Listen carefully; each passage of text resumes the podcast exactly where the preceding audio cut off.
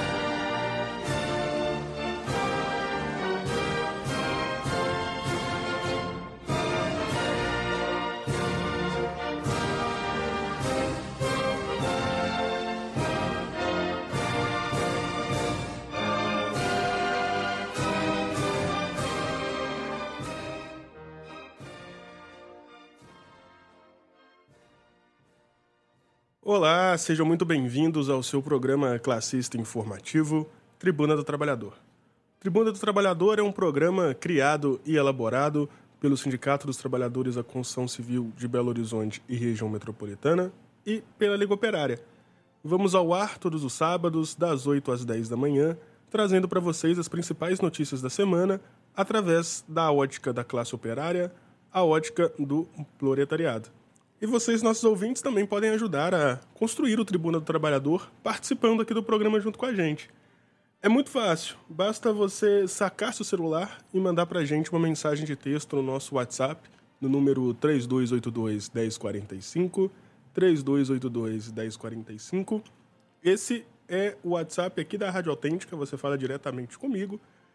Posteriormente, a gente lê sua mensagem, se for necessário, nossa bancada faz os devidos comentários. Então, não fica tímido não, manda pra gente aqui suas denúncias, suas perguntas e também, por que não, o que, que vocês estão achando aqui do Tribuna do Trabalhador. Repetindo novamente o número, é 3282 1045. Apresentar rapidamente nossa pauta, hoje teremos as informações aí sobre a luta classista, a luta sindical.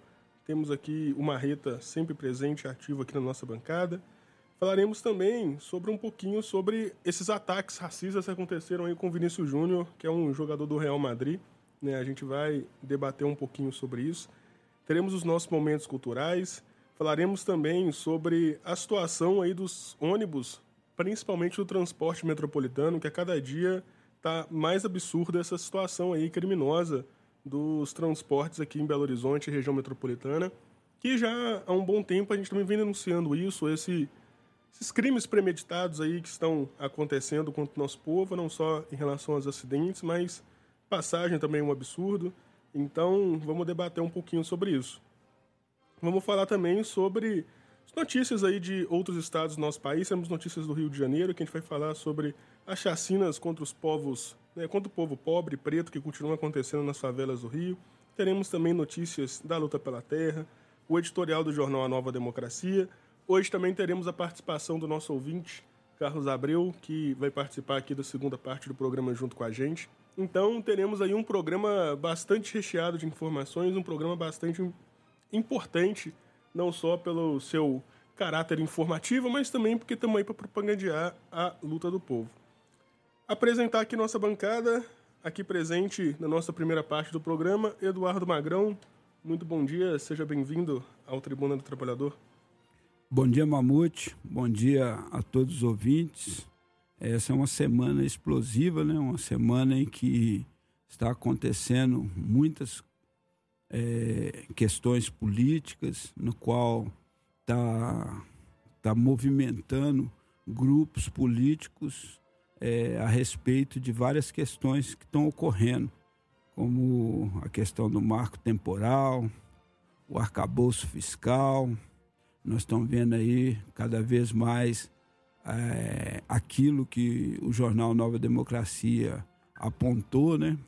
Que é, para garantir a governabilidade, nós estamos vendo aí o Pelego Mor tendo que abrir mão de algumas questões e com isso é, tentando atrair o centrão e toda a direita hegemônica, justamente por isso ser é, uma, uma questão é, de manobra do alto comando das Forças Armadas que busca é, ir aos poucos empalmando é, o governo e impondo as suas, as suas políticas, na qual a gente sempre denunciou aqui que eles nunca saíram do poder, né? desde que a República, a velha República, foi instaurada no país em 1889, passou governo, é, de governo em governo, eles sempre se mantiveram no poder, ora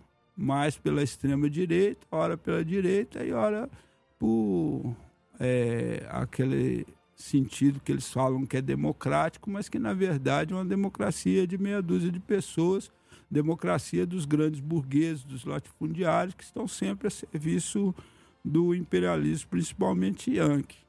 E nós sempre denunciamos e falamos que essa via aí já está desgastada e o povo está sentindo isso. Nós estamos vendo aí a, a luta, a briga aí pela questão do marco temporal, nós estamos vendo a luta é, da questão contra as privatizações, a luta pela, pela a liberação de recursos e com o, o arcabouço fiscal, o que, que ocorre? A, a, as coisas continuam engessadas. Então, é importante é, a gente estar tá discutindo isso e tendo em vista as mobilizações das categorias também, que é necessário. Porque não basta a gente ficar falando, denunciando, se não estiver mobilizando as massas, que essas sim são capazes de operar milagres. As massas unidas, organizadas, mobilizadas e direcionadas por é, vanguardas consequentes. Então, bom dia aí a todos os ouvintes. Vamos ter um programa bom, principalmente discutindo a fundo o editorial A Nova Democracia, com a participação do nosso ouvinte, companheiro e apresentador do programa é, Trilha Sonora do Meio Dia aqui na rádio, o Carlos Abreu. E vamos é, discutir, porque nós estamos vendo aí um grande endividamento do imperialismo e também a situação caótica que está o nosso país vivendo no mundo de faz de conta. Então vamos colocar os números e os fatos políticos aí. Bom dia a todos. Bom dia, Eduardo Magrão. É... Apresentar então, já que você está aqui na nossa primeira parte, vamos falar um pouco sobre a Constituição Civil, né? Quais foram aí as principais, os principais acontecimentos dessa semana? Quais têm sido, né, além do transporte público, né, as principais né, dificuldades que o trabalhador da construção civil tem enfrentado aí na sua jornada de trabalho? Bom, Mamute, é, primeiro essa questão do transporte público, isso está sendo um perigo para todos os trabalhadores. Né? Você falou do trabalhador da construção civil, porque de madrugada é o, é o que lota os ônibus, né? E com esse perigo que está tendo de, de acidente aí, é crime, né? Nós, o que nós temos visto nas obras é a preocupação mesmo desses trabalhadores estar tá andando de ônibus e sempre questionando, né? Além de estar tá andando igual lata de sardinha, é perigoso sair é, de casa e não voltar devido à ganância desses dessa máfia do transporte que só quer dinheiro. Mas essa semana nós tivemos várias reuniões em obras, reuniões importantes é, na Capanema Gouveia, na Copan, na Soinco, e nós temos é, realizado reuniões assim é, semanalmente atingindo um número de 1.500 trabalhadores diretamente assim né, com reuniões de uma hora é, com esses trabalhadores, colocando, debatendo a situação.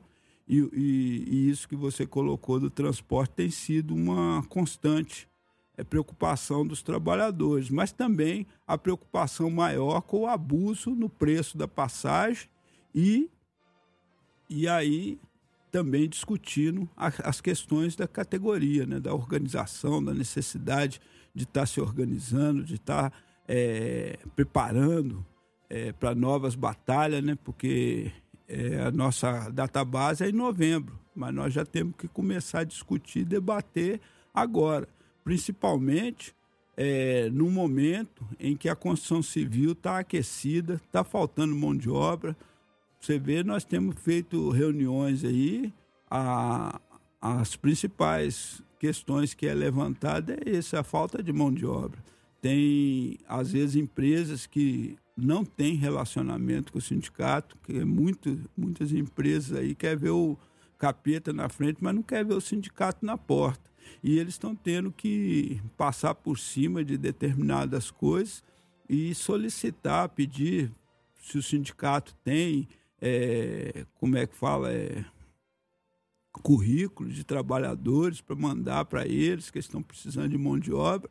E a gente tem discutido isso com os trabalhadores, a necessidade de ir agora, se organizando, se mobilizando, para a gente dar um, um, um salto à frente e ver se conquista alguma coisa. Porque toda vez a gente vê os patrões sempre lucrando e o trabalhador continua nessa política de miséria, essa política é, que é fica dentro de uma camisa de força, segurando, freando a, a forma de julgamento de mérito. Porque quando os trabalhadores fazem greve, a primeira coisa que eles vão para cima é da justiça pedir para multar. E quando a justiça entra em acordo e decide que a greve é justa, não dá nada mais além do que o, o famigerado índice do INPC que é manipulado, que é o índice da inflação acumulada do período, índice nacional de preço do consumidor, que é o que regulamenta os salários. Então isso é um verdadeiro absurdo. Nós temos discutido aí o, a caristia de vida tem aumentado e muito. Só para você ver, em três meses a cesta básica aumentou mais de 28% e o trabalhador, em um ano, ele não teve mais que 7, 8%, 9%.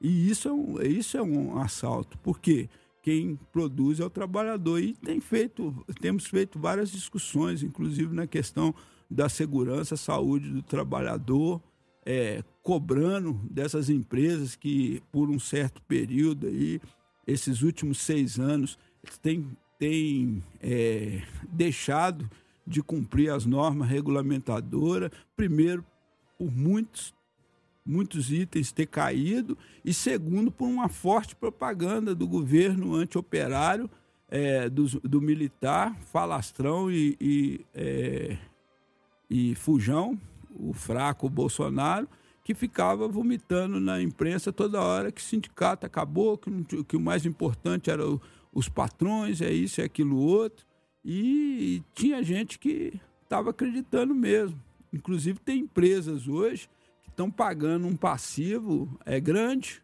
é, porque deixaram de cumprir e nós fomos para cima e as empresas estão tendo que, que arcar com isso.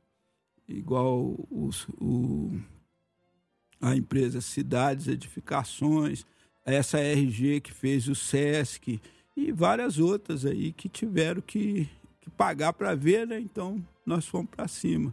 E nós dissemos, dizemos para todos, é, por não cumprimento daquilo que já era definido, que eles estão pagando preço. É, por acreditar naqueles que acham que pode levar as coisas é, da forma que bem entende, porque estão se colocando acima do bem e do mal, também tem que pagar o preço. E o que vale nesse momento é a força e a organização do trabalhador. E eu acho isso é opinião particular. É, eu acho que a classe operária ela, ela ainda não se mostrou é, totalmente, mas a todo momento, quando ela é testada e chamada e toma, e toma posição, ela é capaz de transformar. E, é, historicamente, todo mundo sabe disso, que as transformações ela é feita por mobilizações, por levantes. E as, e as nossas orientações, a orientação da Liga Operária, do Sindicato Marreta e de outros, é de organizar a massa e organizar uma greve geral de resistência nacional, porque não basta uma categoria estar tá conquistando uma coisa, ela conquista uma melhoria e, e, as outras não. Então nós temos que fazer uma transformação e essa transformação tem que ser a unidade classista, é, tem que ser a luta classista combativa é, dos trabalhadores unidos e organizados, tomando a, as ruas e lutando por seus direitos e também para arrancar novos direitos, porque esses que estão aí é o mínimo que o trabalhador sobrevive. Existem várias pautas em discussão que ainda não estão em prática. Então nós temos que unificar. Então essa tem sido feita, sido feita a discussão dentro do, dos canteiros de obra com os trabalhadores que estão participando do sindicato, estão, estão indo e estão se organizando. Bastante interessante, Magrão. É, a título de curiosidade, eu queria só ressaltar aqui também a, a importância que os trabalhadores da construção civil têm não só em construir tudo que a gente vê ao nosso redor, né, seja de prédios, carros e etc., mas tudo é feito pela mão dos trabalhadores. E o quanto, na sua grande maioria, os trabalhadores são muito bem, são muito desvalorizados, né? A visão, né, essa, a leitura do que é o trabalho manual, ela é muito, ela é vista com um rebaixamento muito grande em relação ao trabalho intelectual. E uma coisa que eu discuto muito com colegas de universidade, quando a gente está falando sobre né, a construção do mundo de uma forma geral, e sobre essa questão do trabalho intelectual, é que quando a gente chega lá para um engenheiro formado, não sei quantas universidades, dá uma colher de pedreiro na mão dele e fala, levanta a parede então. Né, ele não, não consegue. Né? Então, porque, de fato, o que, que transforma tudo, o que constrói tudo, né, é são, são os trabalhadores mesmo, né? Os que estão pegando ônibus de madrugada, os que estão pegando né, ônibus lotado, né? E muitas vezes não tem acesso, né? Tem privação, inclusive, da universidade, da escola, do ensino, né? Em detrimento, né? E ainda assim, são eles que constroem tudo, mas em sua grande maioria também não, não tem o, o devido reconhecimento que merece perante a sociedade, né? É, mas isso aí, eu, Mamute, eu tenho assim algumas concordâncias, mas também discordância com a forma que você colocou.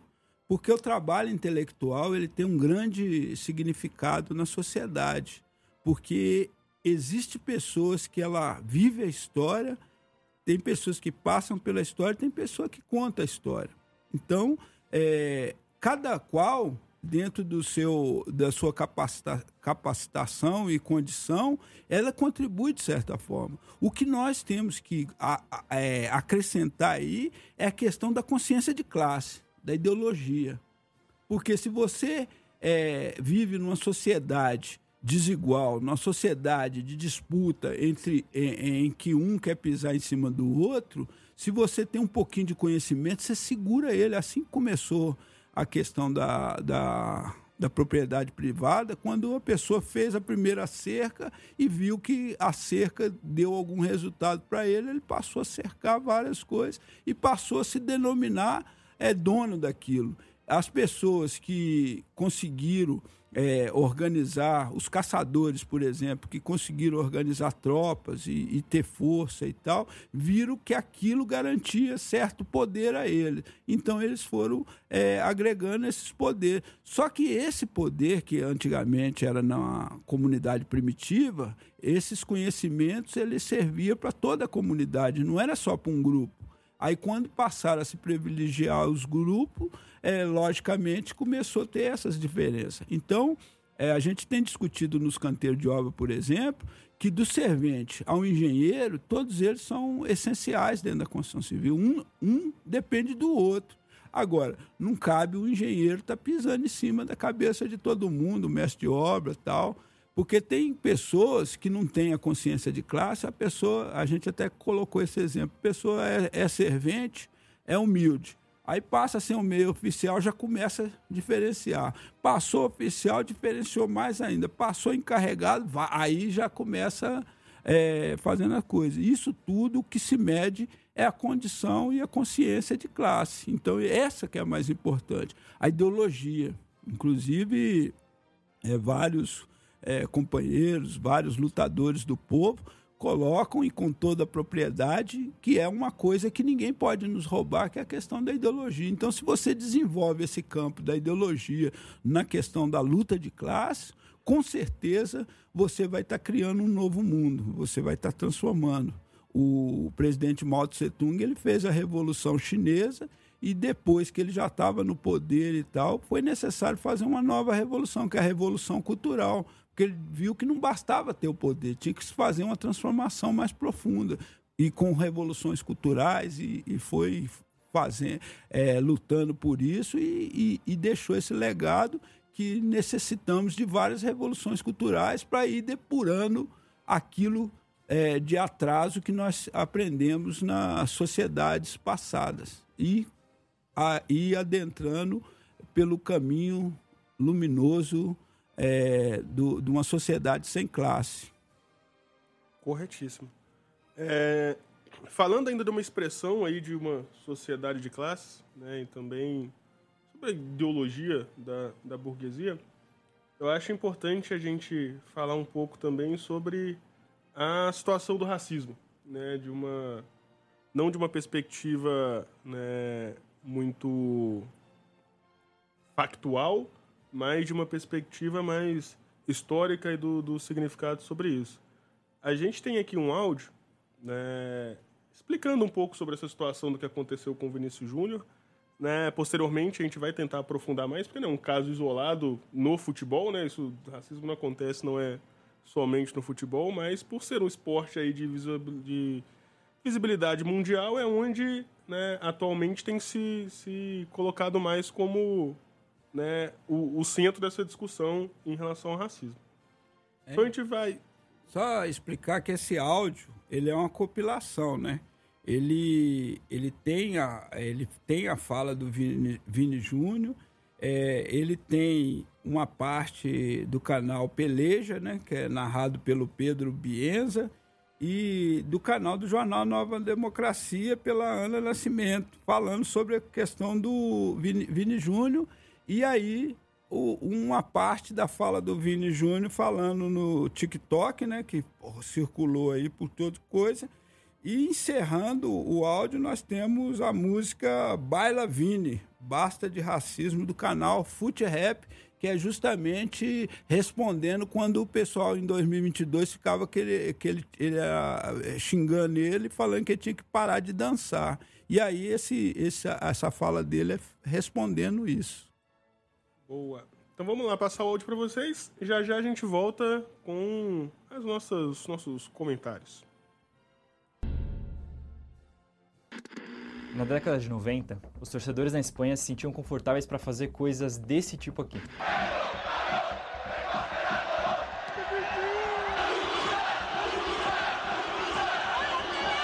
Nesse caso, a torcida que estava xingando o goleiro adversário era a do Real Madrid, mas cantos e gritos como esses eram comuns em todas as arquibancadas do país. Por ter um território que foi dominado por muitas etnias durante sua história, o racismo institucional só foi ganhar mais força na Espanha a partir da década de 1930, durante a ditadura do general Franco. Assim como em outros regimes fascistas da época, o governo espanhol acreditava em uma pureza da raça espanhola, mas diferente dos alemães e italianos, que foram derrotados na Segunda Guerra, que acabou em 1945, a ditadura franquista e muitos de seus ideais duraram até a década de 70, além de respingar nas gerações seguintes. Até o início dos anos 2000, o racismo, principalmente contra negros e descendentes de africanos, era visto com frequência em partes da sociedade e tinha espaço até na mídia e publicidade. Desde a década de 40, um dos produtos mais populares no café da manhã dos espanhóis é o achocolatado Colacau, e durante muito tempo, o mascote da marca foi um homem negro que representava o africano que colhia o cacau para fazer o chocolate. Mas em 1998, a marca decidiu juntar três homens negros para fazer uma nova propaganda: os astros brasileiros do Real Madrid, Betis e Barcelona, Roberto Carlos, Denilson e Rivaldo. Sou aquele negrito da África tropical que cultiva no carnaval a canção de Colacau. Mas ao mesmo tempo que isso era tratado com naturalidade na TV, no campo de futebol, a raça dos jogadores sempre era usada como xingamento. Por causa desse movimento tão forte de intolerância e racismo dentro das torcidas, foi nessa época que surgiu um dos grupos de torcedores antifascistas mais importantes da Europa. Os bucaneiros do raio valecano tem sede em um bairro de Madrid e tiveram que primeiro bater de frente com os racistas da própria torcida do Raio, antes de protestar contra os torcedores do Real Madrid e do Atlético principalmente. E assim como os bucaneiros, a maior parte da sociedade foi se conscientizando aos poucos, tanto que em 2008 o governo espanhol anunciou a criação do Ministério da Igualdade, que investiga casos de discriminação e protege justamente os grupos historicamente marginalizados. Só que a tendência parece que virou para o outro lado nos últimos anos. Se vários desses grupos de torcedores ficaram enfraquecidos por um tempo, nas últimas temporadas muitos deles voltaram a ter espaço, tanto na sociedade quanto nas arquibancadas espanholas. Neste último domingo, dia 21 de maio, o jogador Vinícius Júnior foi alvo novamente de ataques racistas durante uma partida de futebol no qual ele participava. E tais ofensas ocasionaram na expulsão do jogador. Essas agressões contabilizam a oitava agressão notificada e denunciada desde o início do ano contra o atacante. Essas agressões odiosas e repugnantes são, na verdade, a ponta do iceberg de uma velha Europa calcada no colonialismo e de um sistema imperialista baseado na exploração dos imigrantes. Essas cenas contra o jogador Vinícius Júnior, a primeira delas no caso, foi feita por torcedores de extrema direita é, do time de futebol Valência que jogava contra o Real Madrid neste último domingo. Inclusive, o Vinícius Júnior ele foi alvo de oito das nove ofensas racistas registradas e denunciadas só nesse ano à La Liga. E quando saía do estádio neste último domingo, o jogador ainda foi indagado por um jornalista se ele pediria perdão à torcida do Valência. Inclusive, sete pessoas foram presas por conta das ofensas a Vinícius, as ofensas a Vinícius Júnior e dessas, quatro são membros de um grupo de extrema-direita nazista denominado IOMOS, que é inclusive responsável por ter pendurado um boneco enforcado com o uniforme do jogador numa ponte na capital é, espanhola no final de janeiro deste ano de 2023. O jogador, em suas redes sociais, deu diversas declarações de indignação contra os recorrentes ataques racistas que vem sofrendo e que sofre na La Liga. Enquanto a cor da pele for mais importante que o brilho nos olhos, haverá guerra. Tenho essa frase tatuada no corpo e tenho uma atitude na minha vida que transforma essa filosofia em prática. Dizem que felicidade incomoda. A felicidade de um preto, brasileiro, vitorioso na Europa, incomoda muito mais. Mas a minha vontade de vencer, o meu sorriso, o meu brilho nos olhos, são muito maiores do que isso. Fui vítima de xenofobia e racismo em uma só declaração, mas nada disso começou ontem.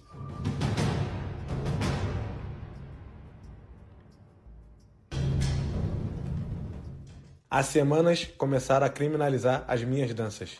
Danças que não são minhas, são do Ronaldinho, do Neymar, do Paquetá, do Pogba, do Matheus Cunha, do Griezmann e do João Félix. Dos funkeiros e sambistas brasileiros, dos cantores latinos de reggaeton e dos pretos americanos. São danças para celebrar a diversidade cultural do mundo. Aceitem, respeitem ou surtem. Eu não vou parar. Olhos que olham com visão totalmente errônea. Como se cor da pele fosse algo para ser julgado. A história mostra que o racismo sempre veio à tona, mostrando o ser humano desprovido e depravado. Então, baila, fila, baila, baila, fila, vai. Baila, fila, baila, baila, baila, baila. Deixa o menino jogar, deixa o menino dançar. Deixa, deixem de ser um completo idiota e vão se tratar que ainda lidemos com isso. 2022, se a situação ainda é difícil, importantíssimo não nos mantermos omisso. Escancarar pra que um dia acabemos com isso. Nem que seja na dor, nem que seja na marra. Tem que expor esses caras, tem que acabar com essa farra. Também tem que, tem que botar as amarras nesse tipo de pensamento indevido. Nesse insulto gratuito que não é punido. Acha que isso tudo é um exagero? É que não vê a opressão em que isso tudo atua. Nunca te olharam atravessado pelo seu cabelo. E ao te verem, ninguém muda de lado na rua. Oh, Baila Vini, não se curve, não se entregue.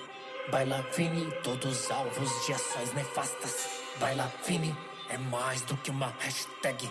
Baila Vini. É um protesto, é um basta. Avisa os fela que o baile vai continuar. Que esse sorriso aqui perdure, cê não vai tirar. Avisa lá que eles vão ter que nos aturar. E se tiver bola na rede, a gente vai dançar. Vini, baila, baila Vini, vai. Baila Vini, baila, baila, baila, baila. Deixa o menino jogar, deixa o menino dançar. Deixa, deixem de ser um completo idiota e vão se tratar. Vão se tratar. É isso aí, esse foi nosso compilado de áudios em relação aos últimos acontecimentos aí com o jogador Vinícius Júnior. Passar a palavra agora para o Eduardo Magrão. Pois é, Mamute. Essa é, é, a gente faz com prazer, principalmente é, no momento em que aflora cada dia mais, vai aumentando esse racismo é, escancarado dentro dos estádios. Isso é uma demonstração de classe também porque dentro do campo tá os filhos do, do povo que saiu das favelas, vilas, desses projetos de futebol, deram sorte, foram profissionalizados, saíram cedo de casa, foram para esses palcos aí na Europa, é, porque é, com grande capacidade de controle, de jogada na, na bola, e aí na, na arquibancada está a burguesia, que hoje os estádios é, não é mais do povo. Aquela geral que a gente falava que a geral era do povo, hoje você vê nas emissoras de TV assim a, a, a filmagem, você não vê o povão mesmo, aquele povão de, de, de chão, de pé no chão, é, nos estádios. Você vê pessoas com capacidade de pagar 120, não sei quantos reais aí, para entrar no, no, no, estádio. Aí nós temos é, que ter uma hombridade de ver alguns companheiros, alguns uh, lutadores do povo que venceram, estão dentro do, do, campo e que não perderam suas origens.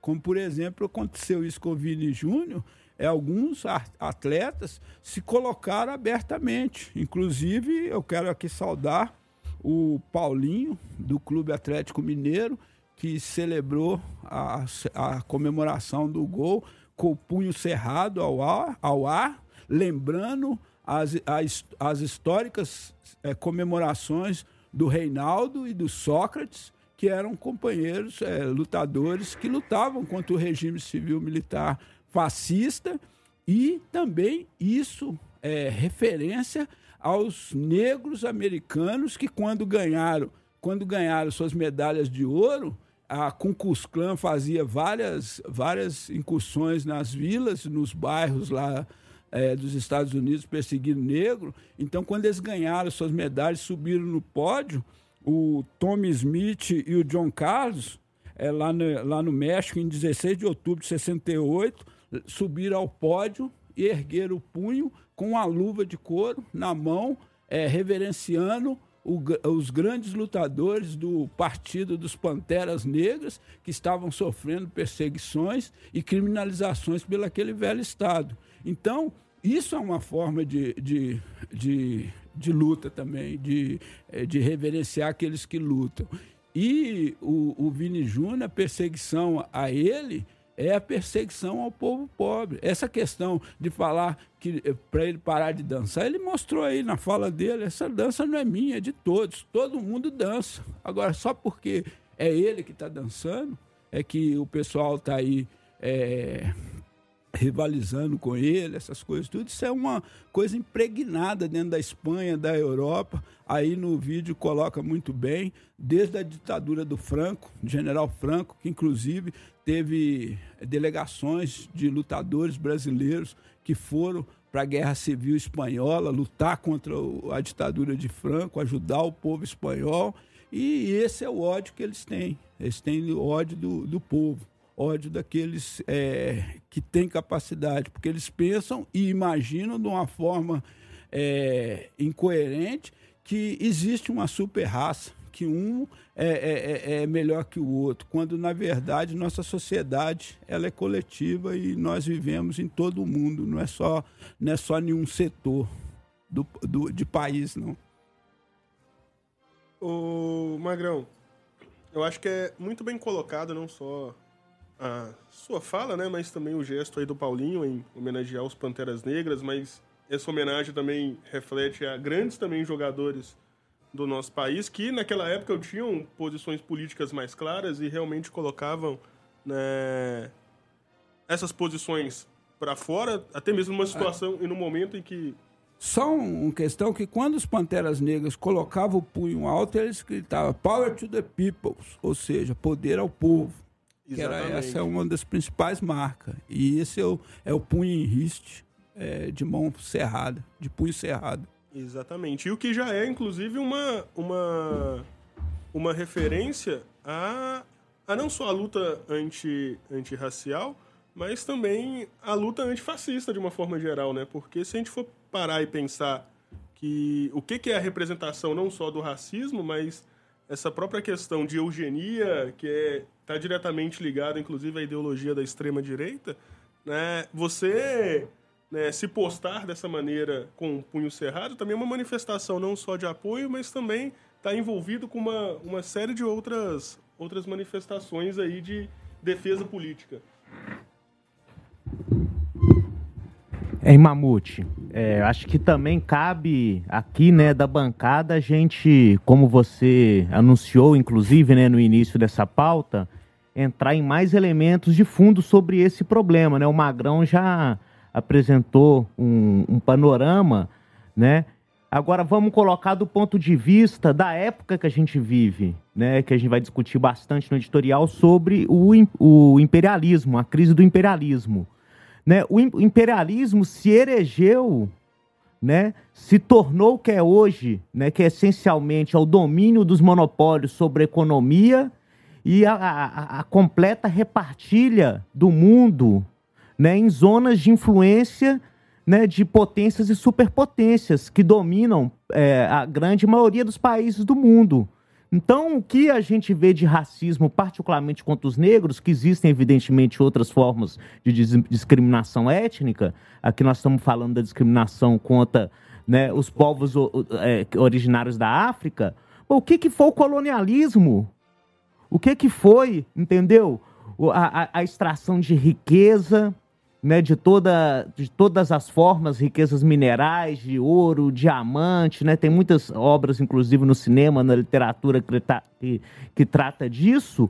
Mas uma questão em particular, que é anterior ainda a, o capital, ao próprio capitalismo e que deu origem né, aquilo que na economia política se chama de acumulação primitiva, a quantidade de recursos necessário para criar a grande indústria e logo o surgimento do proletariado, ou seja, o capitalismo se desenvolver plenamente, o tráfico negreiro, né, o que, que representa disso? Em outros programas a gente já falou sobre essa questão né, é, é, da escravidão no nosso país, do Dia do Povo Preto. Em diferentes momentos a gente de, debatemos isso no último programa, a partir de um debate do, de um, de um, do ouvinte sobre a questão da, da, da dita Lei Áurea. Né? Então, é, tá na base, está na essência dessa sociedade. E a naturalização desse trabalho escravo, né, que as pessoas veem né, isso como uma, uma, uma, uma, uma, uma, coisa natural e tem toda essa ideologia né, da eugenia, ou seja, né, de uma raça superior à outra, né, isso está totalmente introjetado na cultura da, da nossa sociedade. Né? Então, é necessário a gente relacionar. E só para uma comprovação de como que isso também é uma questão é, geral, né? não é uma coisa circunscrita a um país ou outro, nem a Europa Ocidental, nem o Brasil, não só os Estados Unidos, etc. Hoje, na hora que eu estava ouvindo a, a, a, outra emissora de rádio, quando estava vindo para cá, vi uma notícia. Uma criança de 11 anos, lá no Mississippi, Mississippi, sul dos Estados Unidos, terra dos escravistas, das Ku Klux Klan, etc. Uma criança de 11 anos chamou a polícia porque a mãe dela estava sendo agredida né, pelo é, é, é, namorado ou marido dela, não sei, e aí a polícia chegou lá e deu um tiro na barriga dessa criança de 11 anos. Isso é mais só para exemplificar e como isso é negra. é a política genocida, né, racista, que está na própria essência desse sistema é, imperialista em decomposição. É exatamente isso. É... Você quer fazer mais uma colocação, Magrão? Então, passando aqui o nosso, nossa pauta, vamos então para o nosso momento cultural. Na sequência, na verdade, nesse momento cultural, eu vou só ler algumas mensagens aqui, ó, em relação a esse assunto. A Sabrina Gurgel mandou para a gente uma mensagem que diz: Bom dia. Não adianta se sensibilizar com o racismo sofrido pelo Vinícius Júnior e achar que é censura a proibição do vídeo do YouTube com piadas racistas dos Léo Lins. Quem não sabe, Léo Lins é um comediante aí que adora fazer piada com preto, com deficiente e, e qualquer tipo de, de, de absurdo aí. É, não existe piada de negro, existe crime racial. Essa é a Sabrina Gurgel e ela completa. Porque surgiu um movimento bolsonarista que quer fazer disso uma politicagem. Né? No caso, falar que é censura proibir aí as, as... esse show do Léo Lins com essas piadas racistas.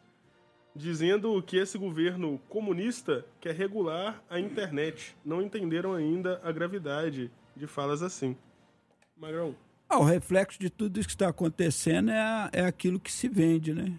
pessoa vende aleatoriamente na, na, através da, do monopólio de imprensa esses tipos de piada, brincadeira, jocosa, e isso naturalmente vai tomando, introduzindo na cabeça da juventude, das crianças e tal, e isso vai crescendo, a pessoa vai crescendo assim. Tanto é o absurdo da gente ter visto, eu, eu vi o vídeo, viu? É, do, do Roberto Carlos, do Rivaldo e do Denilson cantando essa música Sou Negrito, é, plantador, cultivador de cacau, que é substituindo o símbolo lá da, da marca de cacau lá na Espanha. Então são coisas que se naturalizam. Igual a morte, a barbárie, às vezes acaba se naturalizando pela, por tanta propaganda. Aí acontece uma, né, ah, já aconteceu uma pior ali. Tal. Vai se naturalizando. Exatamente, vai relevando algumas coisas que no final das contas são injustificáveis. Né? Então, vamos então para o nosso momento cultural. Na sequência, a gente volta aí com mais Tribuna do Trabalhador para vocês. A gente vai fazer outra sequência de leitura das mensagens dos ouvintes. Lembrando que se você quiser participar, só mandar para a gente uma mensagem de texto no nosso WhatsApp, 3282 1045, 3282 1045.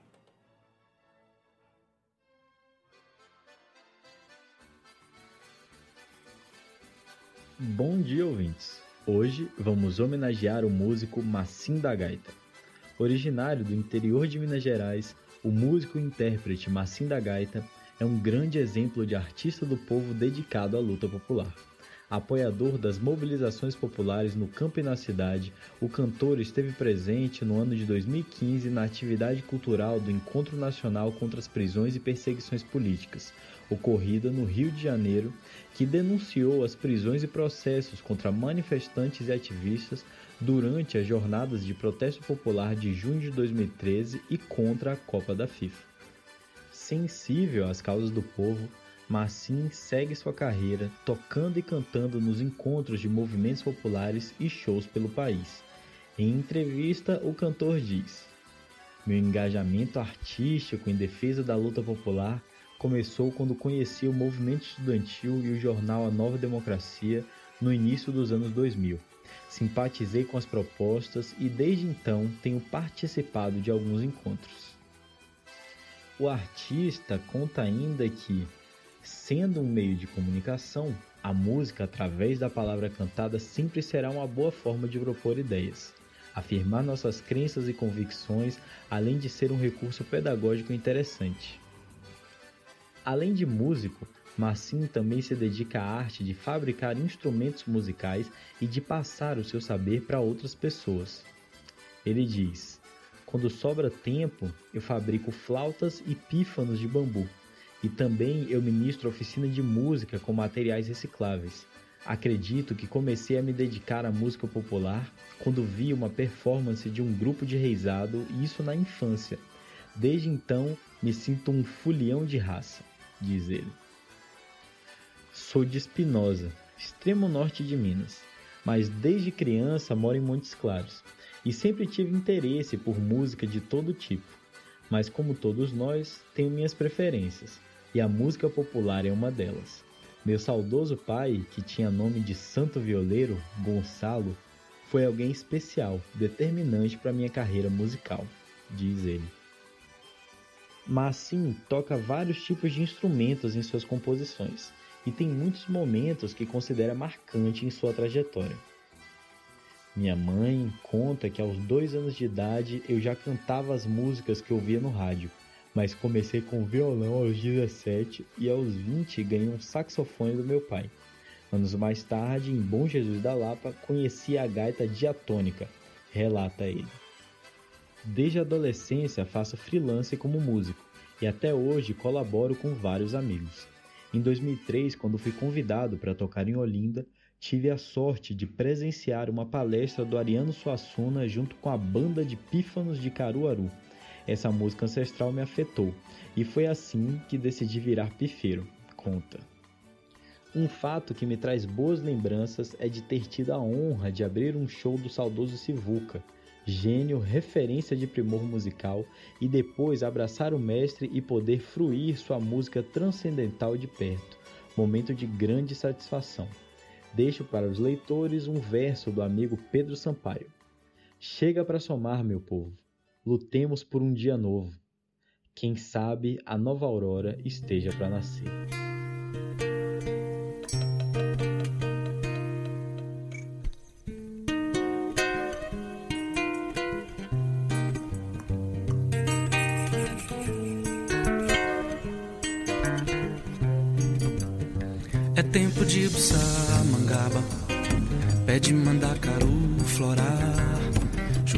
Desceu riacho na mata, cantar lambu, juriti no araçá.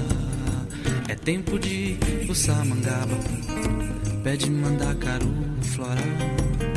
Choveu, desceu riacho na mata, cantar lambu, juriti no araçá. Espanto com sua beleza me alegra ser parte de ti. Água na barragem, vereda, rio verde, a chuva vai te acudir.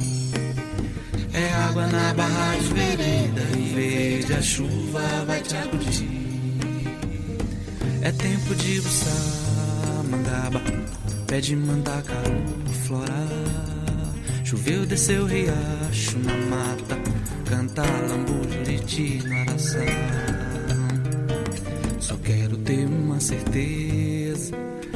Para gerações que estão por vir.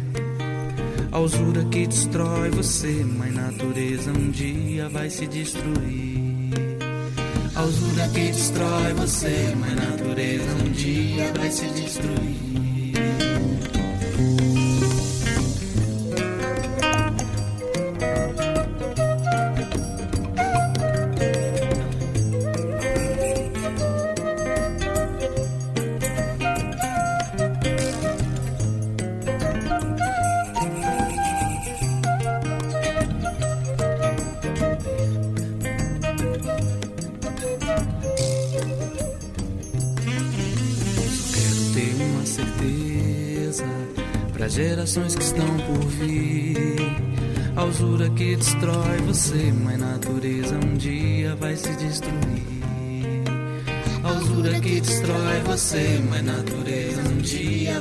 Destruir.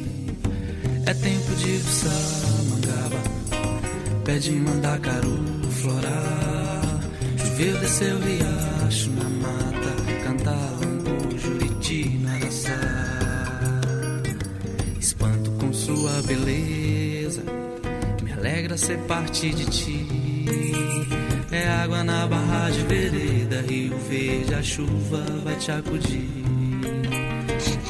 Na barragem, vereda, rio verde, a chuva vai te acudir.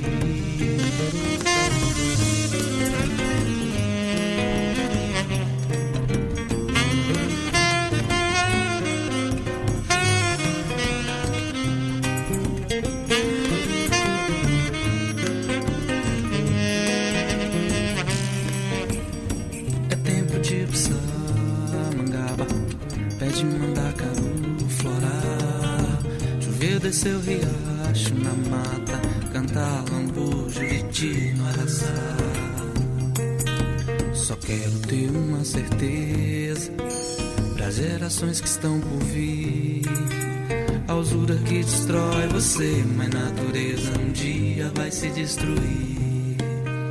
A usura que destrói você, mas natureza um dia vai se destruir.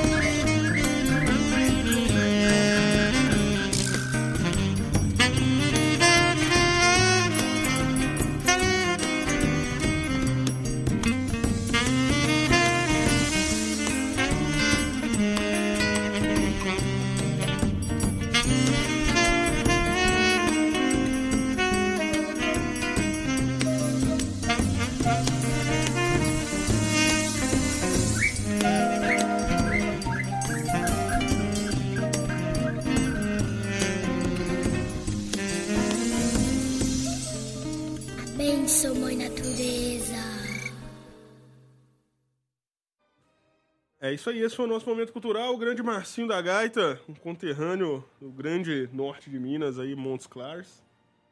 Batista. Pois é, Mamute, o Marcinho da Gaita, né, um artista popular realmente esplêndido, né, muito completo, né, como mostra nessa locução, né, que foi retirada de uma matéria publicada pelo jornal Nova Democracia, né? Então, é um cara muito sensível, tenho a oportunidade de conhecer ele, um grande amigo, né? Então essa a, a musicalidade é muito é muito vívida, né, no, no companheiro. Ele anda sempre com uma ca- capanguinha assim, né? E aí ele sempre tem uma flauta, tem um instrumento tipo um, um, um- um- é agogô, né, Magrão? Aquele que tem que você bate em dois, tipo dois coquinhos assim, né? Vai, é, birimbau, ele faz tudo quanto é tipo de, de instrumento, de sopro também. E sempre andando com a bicicletinha pelas ruas de Montes Claros. E, né? E nessa batalha aí, né? É um, é um lutador, né? Porque viver de música popular, né? E, e com esse tipo de música como essa que a gente viu, né? Uma música que realmente busca, né? Tanto na questão da forma, o estilo musical, regional, quanto né, na questão do, do conteúdo, a crítica social, e viver disso, viver de música, né, por si só, né, já é uma, uma grande vitória. Né? Haja vista o que essa categoria sofreu né, durante a pandemia, né, sem nenhum tipo de, de suporte né, desse governo é, genocida que, que a gente atravessou o país aí durante a pandemia.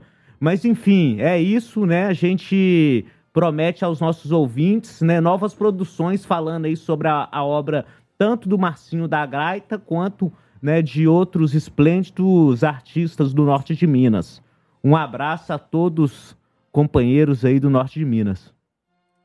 É isso aí, grande Marcinho da Gaita. Magrão, alguma colocação? Vamos então falar agora sobre a situação dos transportes públicos aqui em, Belo Horizonte, principalmente região metropolitana. Para começar a falar sobre esse assunto, eu vou só ler a mensagem de um ouvinte aqui em relação aos trabalhadores da- das empresas de ônibus, aos rodoviários, né? Ele diz na mensagem: Bom dia.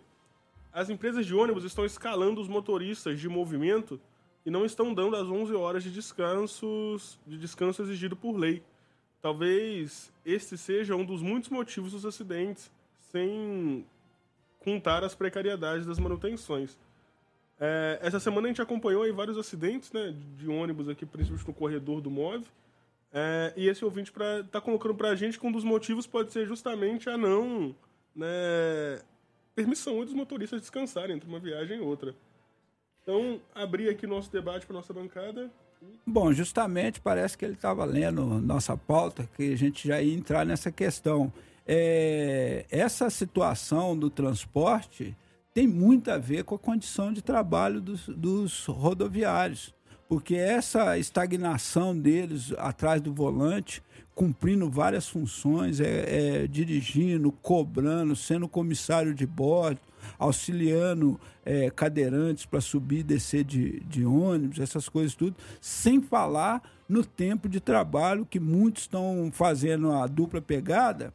Tem companheiros que trabalham cinco horas na primeira, depois volta cinco, seis horas na segunda e vão é, cumprindo uma, uma jornada estafante. Olha só para vocês verem, isso aí é, é crime, porque a própria lei, que ele, a lei da escravidão, que falava, que inclusive foi criado a título de rodoviária, é, transporte é, de, de, estradas, é, que o motorista não pode passar um determinado momento sem um descanso.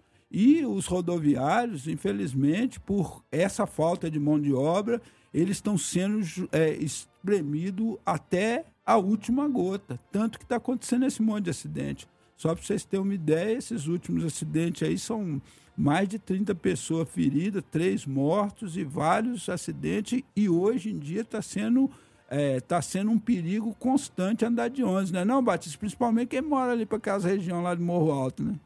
É, a gente viu sucessivos, né? É, acidentes, né? Que na verdade são crimes premeditados, como o, o Mamute falou e a gente reforça mais uma vez, né? Se você não dá manutenção numa frota, né? Se você coloca os trabalhadores em condições né, de Análogo. trabalho exaustivas, né, é, demasiadamente penosas que colocam em risco né, a segurança de todo, todos os passageiros, né? Ali então se, se tratam de vidas, né? Então a gente viu vários exemplos, né? É, é importante mencionar, né?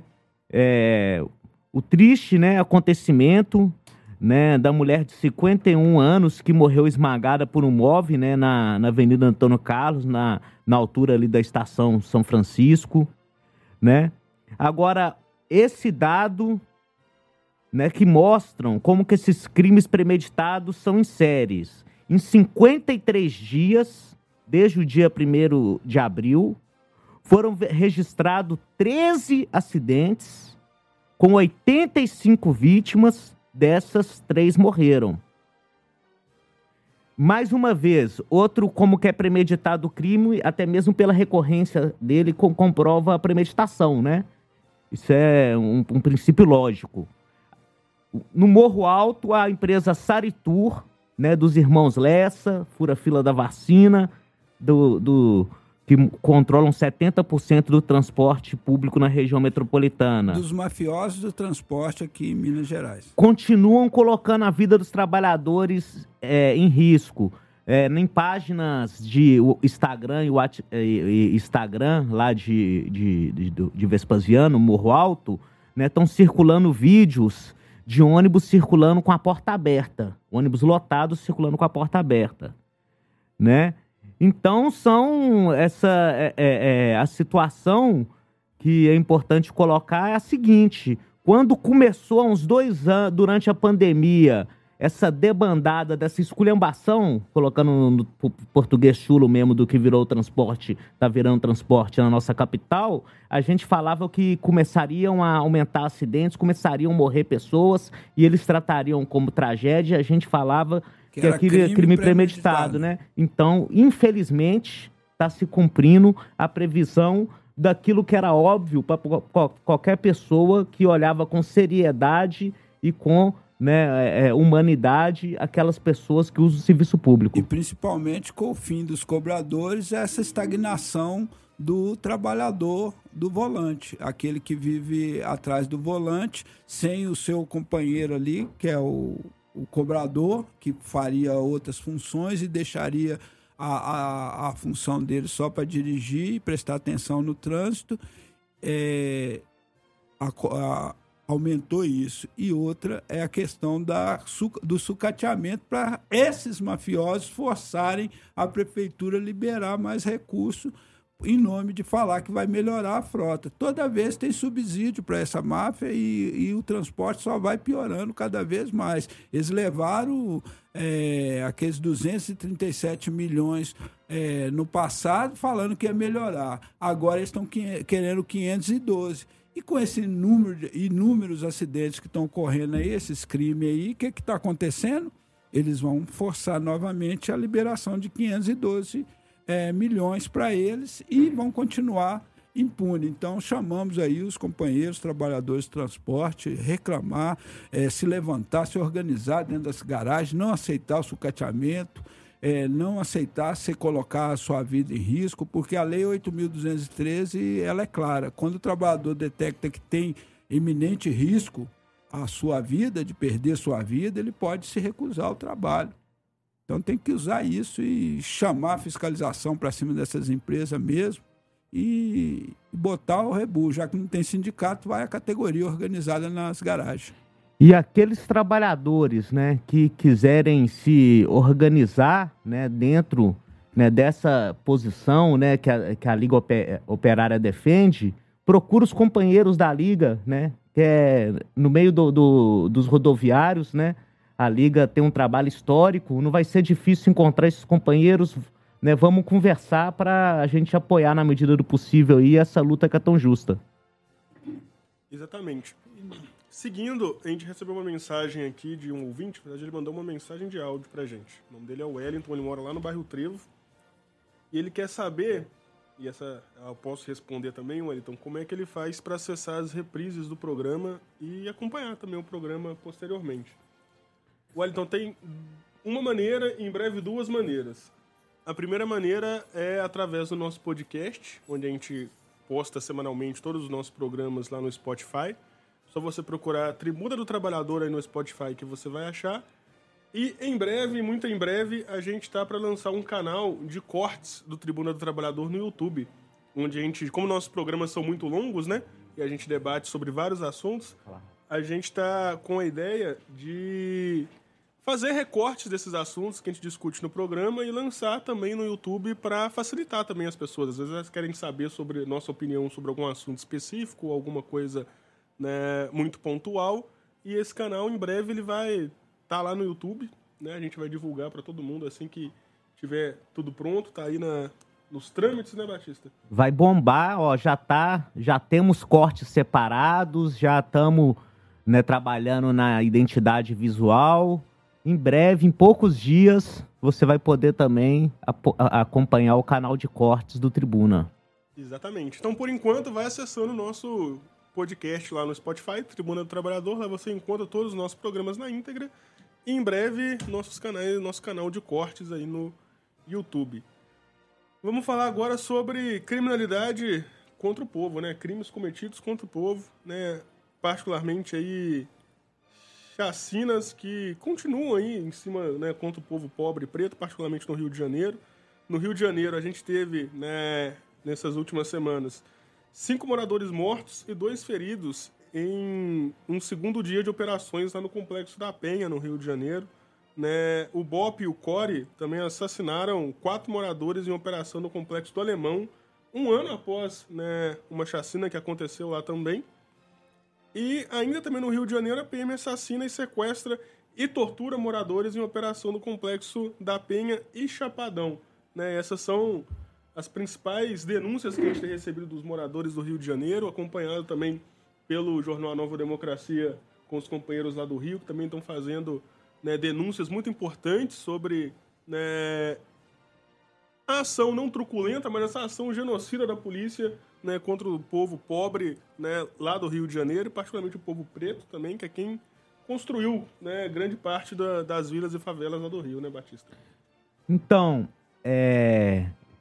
acho que no caso aqui vale mais a pena entrar assim, na análise do que, que representa isso, né, do que apresentar né, mais dados, né, mais informações, né, é, sobre como se deu esses crimes de Estado.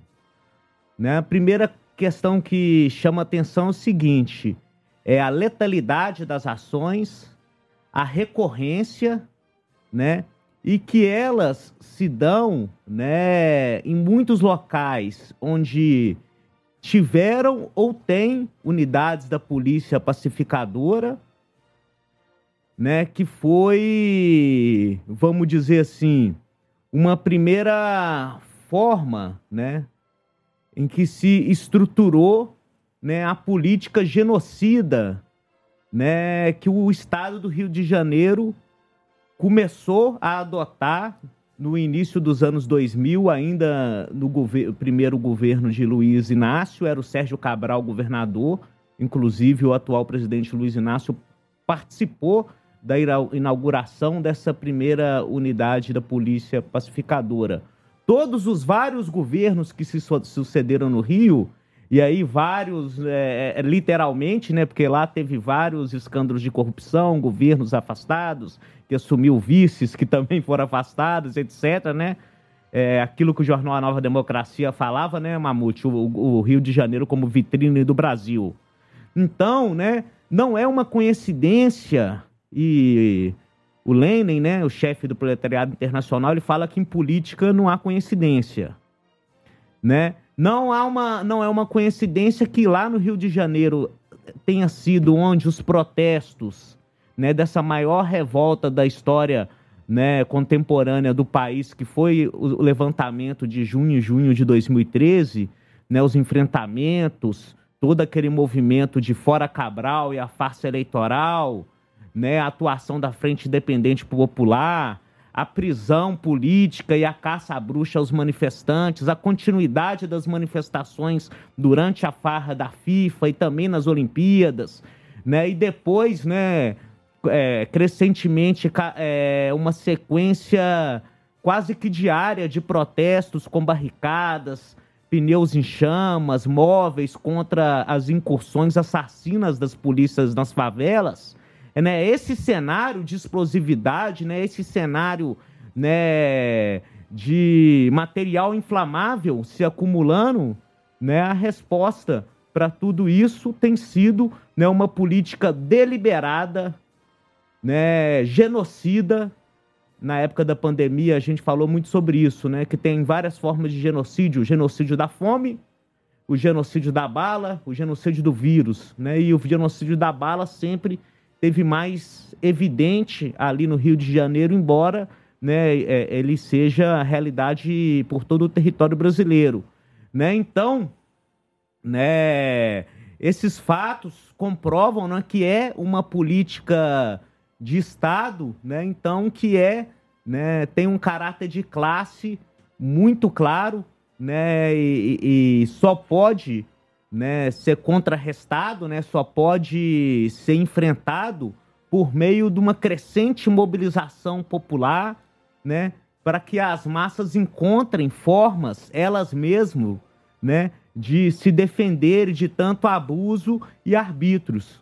E claro, contando, né, com aqueles que autenticamente, né, lhe, lhes, lhes apoiam, como é o caso do jornal Nova Democracia, que é o único órgão de veículo da imprensa, podemos fa falar isso assim, é, sem, sem dúvida ao erro, que desde o início dessa política genocida que eu falei, né, que se iniciou com a UPP, tem acompanhado cada um desses crimes do velho Estado e essas lutas dessas massas né, que vivem nas comunidades pobres, favelas, aglomerados lá do, do Rio de Janeiro. Tanto é que tem tido esse reconhecimento, as coisas acontecem os próprios moradores procuram o jornal, assim como o Sebraspo do nosso saudoso é, José, José, José Pimenta, né?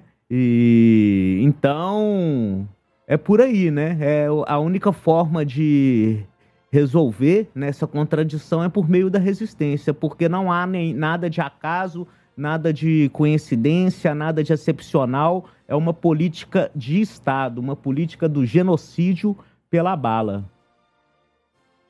É, Batista, antes da gente continuar né, a nossa pauta, falar da luta pela terra, eu queria só ler algumas mensagens que a gente recebeu aqui de alguns ouvintes. A primeira é uma denúncia aqui de um ouvinte nosso, lá de Contagem. Bom dia, tribuna. Bom dia, tribuna, a todos da mesa, ao Mamute. Venho relatar um problema vivido por nós aqui do Jardim Alvorada, que era em contagem em algumas partes.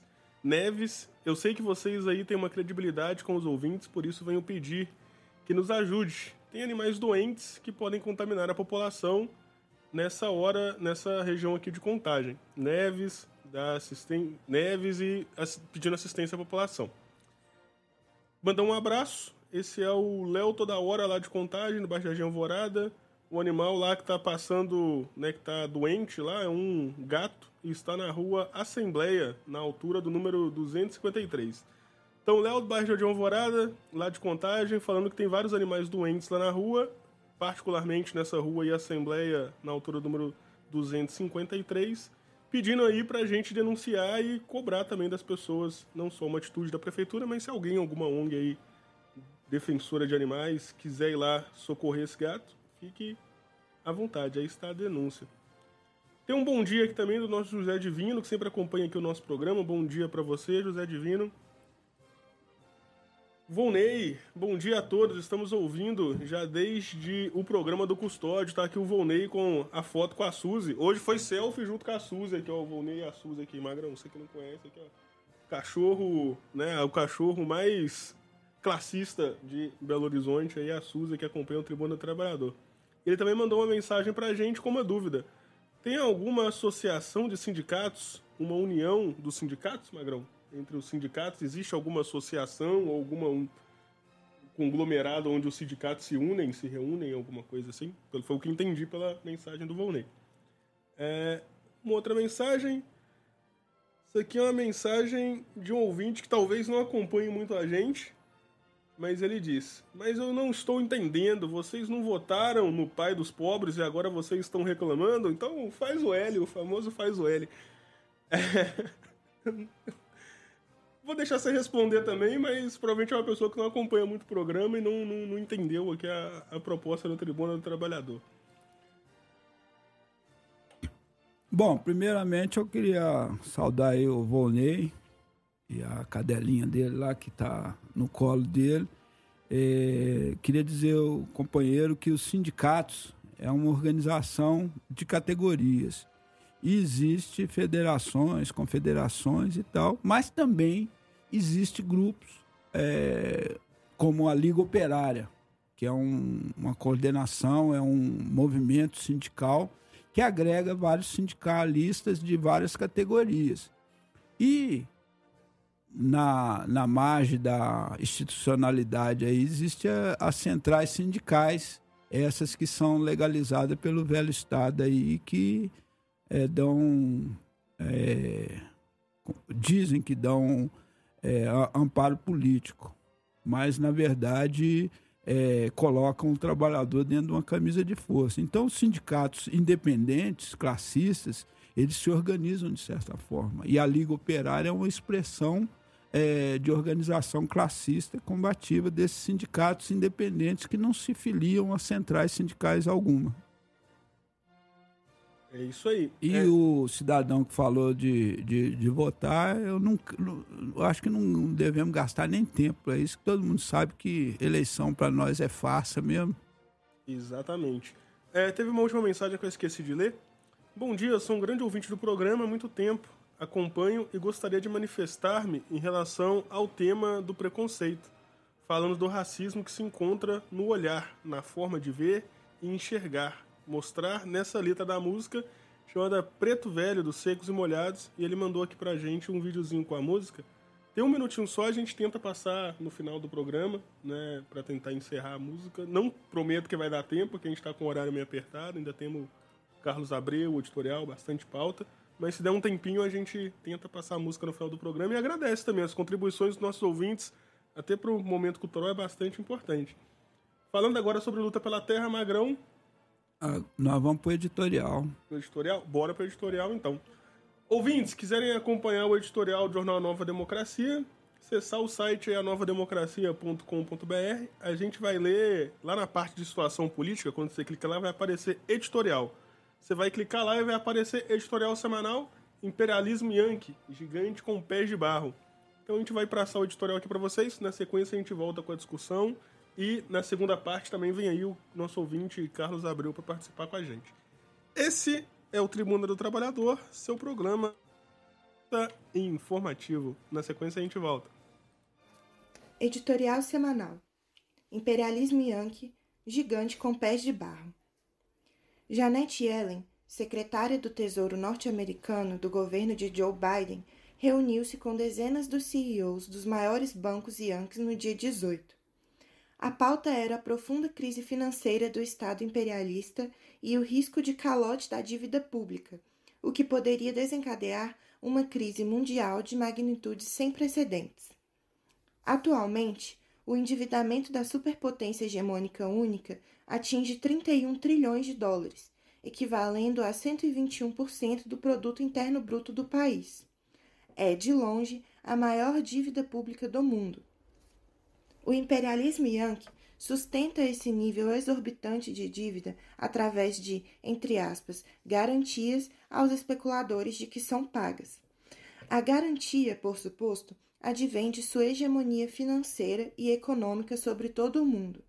É dono da máquina de fazer dólares, moeda válida em qualquer lugar do mundo, e dono dos, entre aspas, mais garantidos títulos de tesouro público, graças a qual suga as riquezas e as finanças públicas de suas colônias e semicolônias, impondo-lhes, através do Banco Mundial e do FMI, políticas severas de ajustes fiscais e ataques draconianos aos direitos trabalhistas, previdenciários e cortes generalizados dos serviços públicos.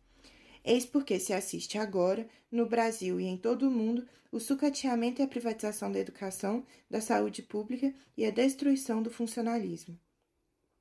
Ainda assim, existem limites na engrenagem da economia monopolista. A economia norte-americana enfrenta problemas graves. Desde 2001, o governo Yankee tem gastos superiores à receita. Desde então, a saúde financeira do Estado imperialista tem dependido da venda de títulos da dívida. Quando um governo toma de, entre aspas, empréstimo com especuladores e garante pagamento com determinada taxa de juros. No entanto, na pandemia, como salto de qualidade na crise geral do imperialismo, o endividamento explode para níveis superiores aos vistos na Grande Depressão e na Segunda Guerra Mundial, para conceder enormes garantias fiscais para seus monopólios e migalhas de auxílios para as famílias norte-americanas, como medidas extremas para evitar a bancarrota generalizada de sua economia. Em contraparte, a participação do PIB Yankee na economia global só decai dos anos 1980 para cá era 23% e agora é 15%. O ritmo do crescimento econômico do país está em decaimento persistente desde os anos de 1970, sem fôlego e com o fenômeno inexplicável para os economistas burgueses de altas sucessivas nas taxas de juros e da inflação. Sem a economia yankee demonstrar fôlego, até quando poderá se endividar? As perspectivas do governo Biden é negociar com o Congresso, de maioria, entre aspas, republicana, para ampliar até junho o limite da dívida pública. A crise política, todavia, é um obstáculo. Não há otimismo de que haja facilidades para aprovar tal medida, embora ela deva ocorrer às custas de o governo cortar projetos federais, o que afetaria a popularidade de Biden e serviria aos propósitos eleitoreiros da máfia republicana. Antes de mais nada, anuncia-se a elevação em quantidade e qualidade das lutas classistas das massas, desde as entranhas do imperialismo yankee, por seus direitos que serão necessariamente alvo da reação. O imperialismo yankee, como cabeça do sistema imperialista mundial, está em declínio e atormentado por incontornáveis contradições internas. Desde seu interior, as massas bradam seu grito de protesto à exploração máxima principalmente os pretos, contra a opressão social, desde o odioso racismo e violência policial sistemática à degradação das condições de vida, protesto que cresce na mesma proporção da crise. Como maneira de contornar sua irreversível tendência à estagnação, o imperialismo tem usado suas finanças para consecutivas guerras de agressão às nações oprimidas, para reativar a capacidade industrial, alavancando-na na indústria de guerra, com a garantia de recuperar o investimento com o posterior saqueio da nação invadida e devastada. Tem colhido fracassos no Iraque, na Síria e, o mais humilhante, no Afeganistão, criando inimigos ferozes por onde passam suas tropas. Sua bandeira é a mais odiada do mundo, com razão. é a perfeita imagem de uma besta fera paquidérmica e moribunda, rodeada por predadores e ferida de morte. Para os oprimidos e explorados de todo o mundo, não há momento mais propício do que este para lutar por sua libertação, por enterrar o regime imperialista e erigir a nova ordem social do proletariado. É isso aí, esse foi o editorial do Jornal Nova Democracia com o título Imperialismo Yankee, Gigantes com Pés de Barro. Vou passar a fala agora para o Eduardo Magrão e, na sequência, na verdade, agora a gente vai começar aqui a, o debate do editorial. Aos ouvintes que quiserem mandar perguntas sobre o editorial, também fiquem à vontade, porque esse editorial está é bastante importante, né, particularmente aí sobre tudo que respinga aqui no nosso país em relação à política yankee. Então, vamos lá. Eduardo Magrão. Bom, essa, esse editorial ele mostra muito bem como que está sendo a crise do sistema imperialista a nível mundial, é, inclusive mostrando, escancarando aí a dívida pública da superpotência única hegemônica, os Estados Unidos, que colocada aí 31 trilhões e que agora o Carlos Abreu chegou aqui e mostrou o, o, os índices que é corrigido é, no momento atual, está quase chegando já aos 32 trilhões essa dívida. E a gente vê assim a, a, a forma em que eles em que eles vão se fazendo justamente para quê?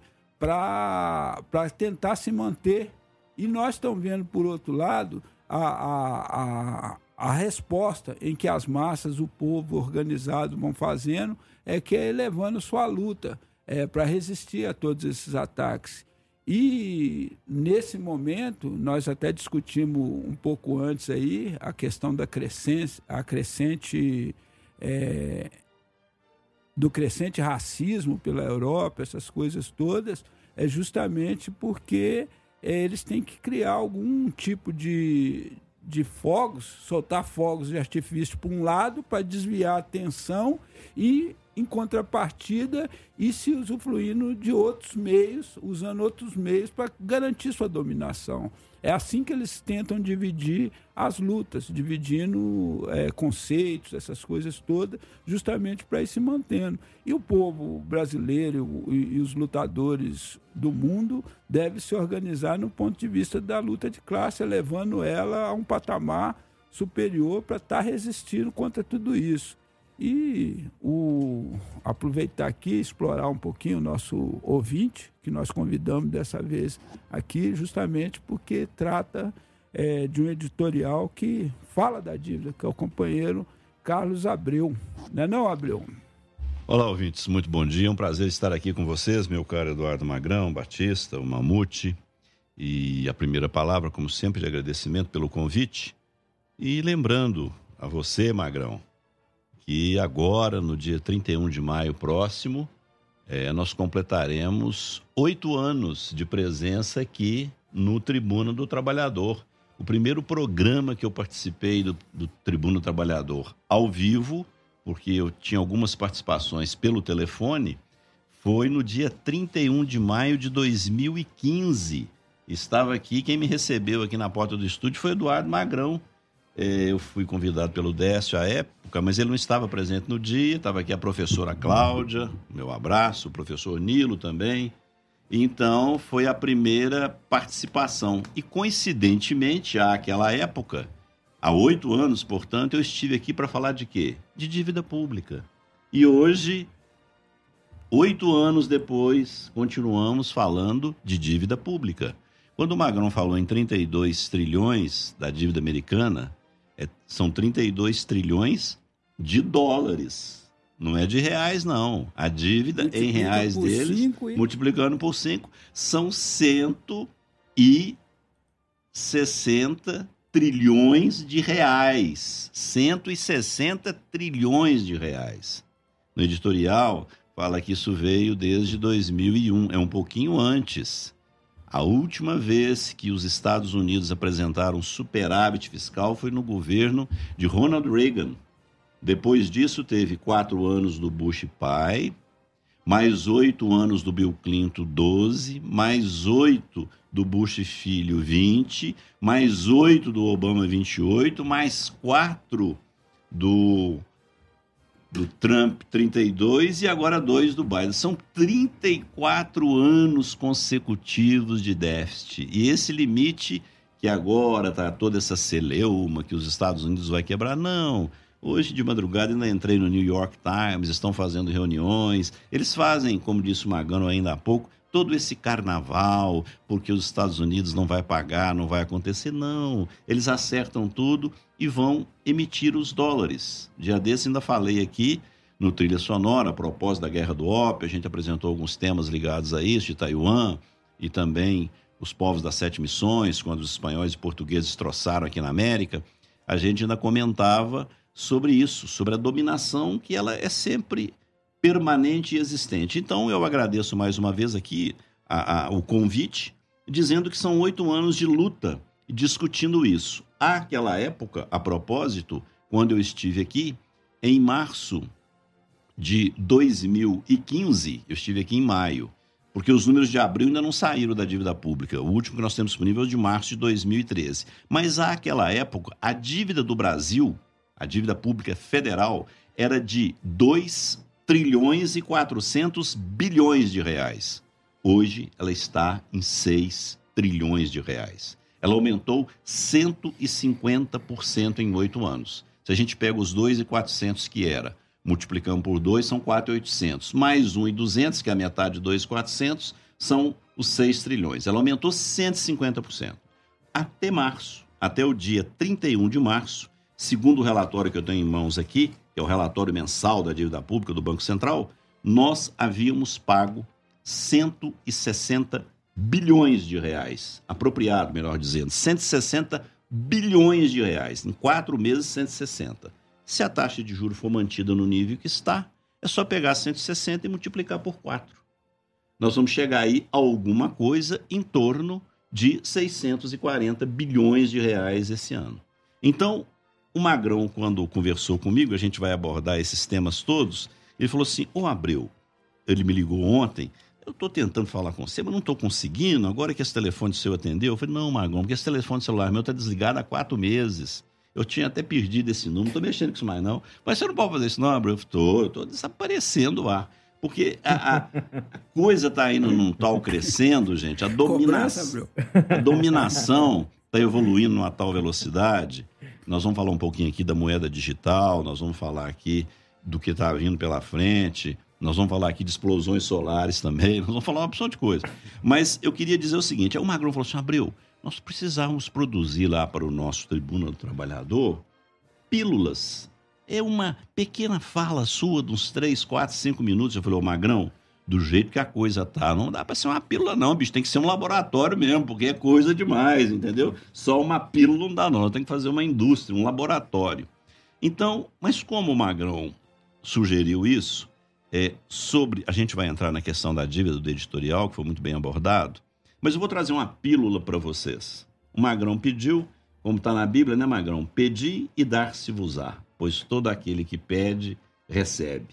Essa aqui é uma carta que eu tenho que enviar para o Luiz Nassif. Luiz Nassif tem um portal, ele é um combatente dessa, dessa encrenca monumental aí, e eu tenho uma relação de carinho por ele, apesar de nunca ter conversado com ele na vida. Ele é de Poços de Caldas, a bela Poços de Caldas, onde morou ali uma irmã de minha mãe, Maria Júlia, Dona Lica, marmiteira, fazia marmita, vendia marmita. Tia Lica e seus filhos, o Clóvis, Deginei, Maria, Celina, Terezinha, o Carlos, ela morou ali toda a sua vida.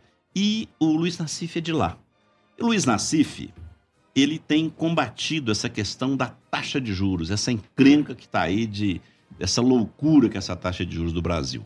Então eu fiz uma carta, essa carta só é conhecida por um de meus irmãos. Eu li essa carta, fui mexendo nessa carta, falei, você manda a carta para ele, manda a carta, ele fica insistindo. Então, agora eu vou fazer o seguinte, eu vou ler a carta para vocês. Essa carta aqui dá um resumo, dá um quadro do que, que é isso no Brasil. É uma carta até muito pequena. É porque o Luiz Nassif fez um documentário muito grande sobre a história do sistema bancário no Brasil. E nesse documentário que ele fez, ele entrevistou Olavo Setúbal. E eu me lembrei dessa entrevista. E também peguei um outro trechinho de uma matéria publicada no jornal Folha de São Paulo. Por isso, quando eu falar entre aspas, é por conta de que é referência a esses dois itens. A entrevista do Luiz Nassif com Olavo Setubo, que foi o presidente do Banco Itaú, e também a menção à Folha de São Paulo, que fez um artigo tratando do avô desse atual presidente do Banco Central. Eu vou ler para vocês que resume, em termos de Brasil, o que vocês ouviram no editorial. Então, Espero... o avô do atual presidente do Banco é, Central. E depois entendi. nós vamos falar do presidente do Banco Central atual. Banco Central do Brasil, a árvore e o fruto. Sobre a notória incapacidade do atual presidente do Banco Central do Brasil em cuidar das finanças do país, está tudo registrado nos livros contábeis daquela instituição e também na própria árvore genealógica do nefasto. Abre aspas, como administrador é muito fraco. Isso está consubstanciado em Mateus 7,17, preceito bíblico que ensina: assim, toda árvore boa produz bons frutos e toda árvore má produz frutos maus.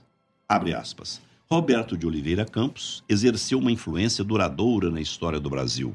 Como ministro de Castelo Branco, definiu as linhas mestras da política econômica do regime militar, criando as condições para a retomada do crescimento econômico.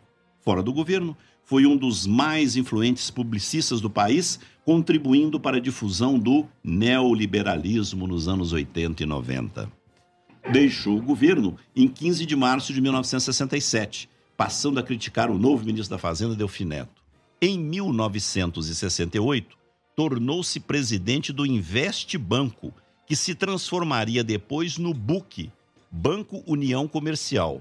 Deixou o BUC em 1974, quando a instituição estava praticamente quebrada. O Banco Central articulou a operação de salvamento vendendo aquele banco para o Itaú. Olavo Setúbal, em entrevista ao jornalista Luiz Nassif, definiu com clareza franciscana quem era Roberto de Oliveira Campos, o avô, em termos de administração. Perguntou-lhe Luiz Nassif sobre a absorção do Banco União Comercial pelo Banco Itaú. Ao que respondeu Olavo Setúbal aos 22 e 57 minutos do áudio. Abre aspas porque tinha imensos créditos em situação difícil. Tinha mais de 1.200 operações questionáveis. O Roberto Campos é um gênio, mas como administrador é muito fraco. Eu, pessoalmente, gostava dele, mas ele, como banqueiro, para operar o banco, ele tinha ideias assim grandiosas. Você veja o sucesso que foi feito, de um lado, pelo Amador Aguiar, que é um homem muito simples, no caso Bradesco por outro lado, pelo Olavo Setúbal, que era um homem bem racional e bem objetivo, de engenharia, e não por ideias mirabolantes.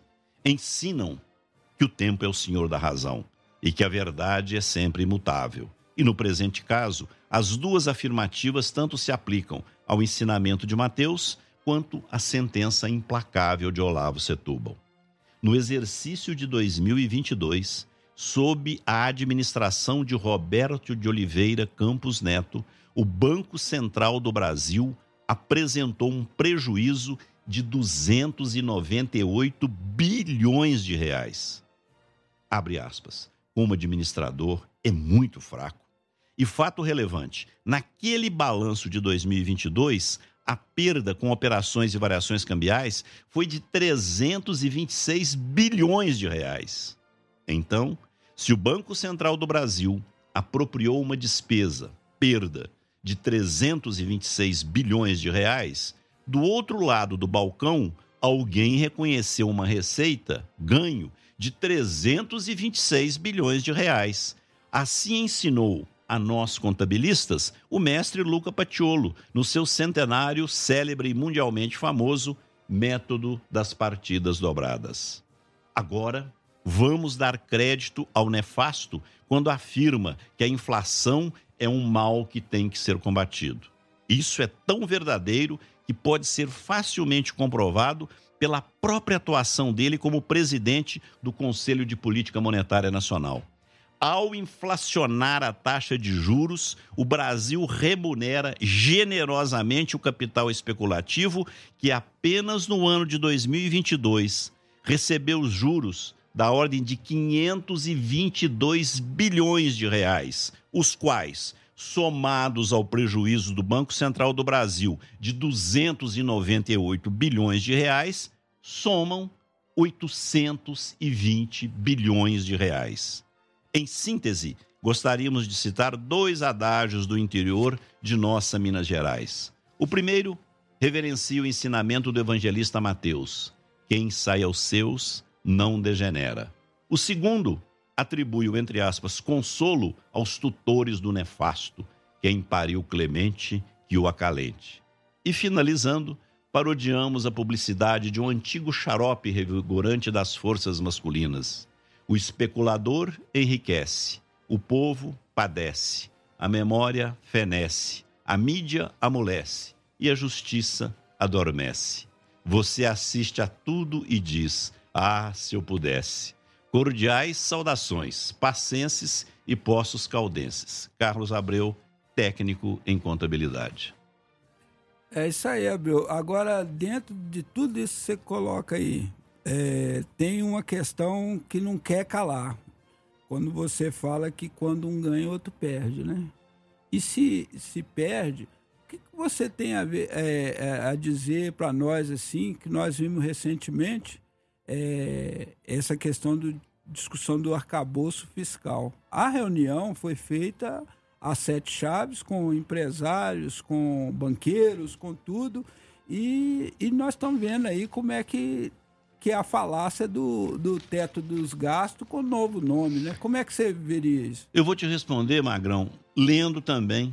Está aqui na mão, no relatório do Banco Central. O capítulo 7 está na página 23 do relatório do mês passado. Sabe o que, acabouço fiscal significa? E toda essa parafernália e todo esse falatório? 7. Neste item aqui, neste item 7 aqui, está dizendo que ou melhor, no item 6, reserva de liquidez. Preste atenção, ouvinte. Está na página 22 do relatório mensal da dívida do mês passado.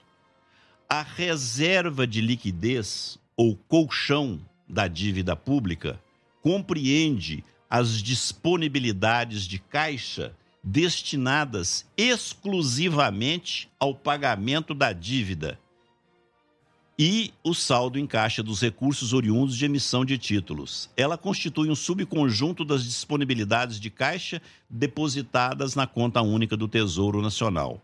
A reserva de liquidez apresentou agora, no mês de março, um saldo de 973 bilhões de reais. Já está guardado esse dinheiro já está guardado para pagamento de juros e rolagem de dívida. Essa história de teto de gasto, de acabouço fiscal, de faz isso, se baixa, se sobe, tem 900, até 31 de março já tinha 973 bilhões de reais reservados para pagamento de juros e rolagem de dívida. Isso tudo, a exemplo do que você falou, fazendo o comentário do artigo da Nova Democracia é exatamente o, o pano de fundo, é a fumaça, é a história que se faz para que o povo fique totalmente é, é, alheio ao que de fato acontece. O deles já está garantido. Nós temos perto de um trilhão de reais reservado para compromissos com pagamento de juros e para compromissos com rolagem de dívida. Simples assim. Ô Carlos Abreu, aproveitando, fazendo uma outra pergunta ainda a respeito dessa indecente dívida pública, né? De vez em quando acompanho o, o canal da, da Auditoria Cidadã da Dívida, né? E algumas palestras referindo a esse ponto que você coloca. Queria que você explicasse melhor para os nossos ouvintes com, com relação a a inconstitucionalidade disso, de como, como que isso foi imposto, entende? Como que essa aberração foi imposta né, na, a, a, ao povo brasileiro, à nossa sociedade. Isso é um mecanismo mundial. Isso não é um mecanismo do Brasil. Isso tem uma coisa chamada BIS, que é o Banco Central dos Bancos Centrais, que fica lá na Suíça, e eles todos se reúnem, tem reuniões ocasionais é, o processo de endividamento dos países é uma camisa de força existente no âmbito mundial e mais principalmente no Brasil, em que parte fundamental da riqueza da população é transferida para uma classe dominante. Muito simples. Se nós estamos esse ano, já até março, reconhecendo 160 bilhões de juros, significa o quê? Que quando você levantou hoje de manhã, Batista, e acendeu a luz, você estava pagando o imposto da energia que você está consumindo. A água que você ligou, você está pagando imposto. O ônibus que você tomou, você está pagando imposto. O pão de queijo. Vai, vai aumentar, viu? 15%. O pão de queijo que eu trouxe para vocês pagou o imposto. Então, quando você paga o imposto, a União arrecada esse tributo. Esse tributo que é arrecadado pela União, ele tem uma destinação. É o pagamento de todas as despesas do país. Agora vem o pequeno detalhe corroborando a pergunta feita pelo Magrão. Quando se está falando de teto de gastos e de arcabouço fiscal, só se está falando de metade da receita arrecadada pela União. Só isso. Como que vai ser gasto a metade do que é arrecadado? Porque a metade que diz respeito à questão da dívida pública e do pagamento dos juros, essa essa está garantida nessa reserva de liquidez aqui. Quando nós estamos discutindo orçamento para educação, para saúde, para transporte, está ficando fora da brincadeira aqueles 820 bilhões que eu falei para você, 840 bilhões do ano passado que eu falei.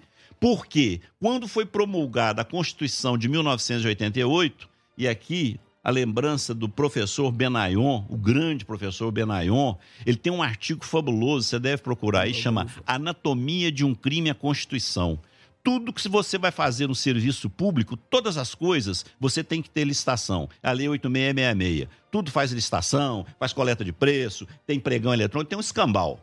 Exceto a rolagem de dívida. E quando foi feita a Constituição de 88, quando foi feita a Constituição de 88, estava expresso que tudo teria que ter licitação.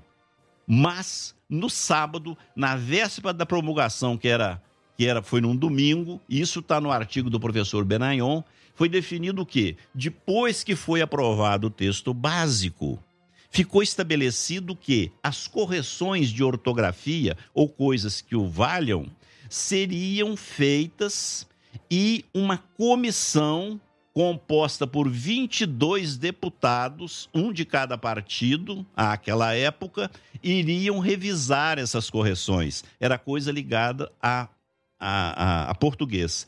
A, a, ortografia, erros ortográficos. Acontece que naquele famoso sábado estava lá escrito: todas os pagamentos de dívidas públicas têm que ter licitação. Foi acrescentado vírgula, exceto rolagem da dívida.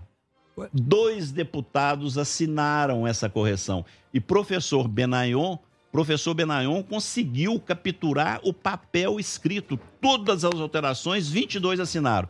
Essa que falava que não tinha que ter, meu caro Magrão, é, só dois deputados assinaram. Um já morreu, Gastone Rigg, era do PMDB. Só dois assinaram. E o outro está no Conselho de Administração do BTG Pactual. Ex-ministro da Justiça, ex-ministro do Supremo, um gaúcho.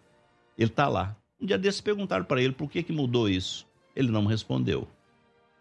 É, na verdade, você diz aí, é, tem a questão de quem manda, né?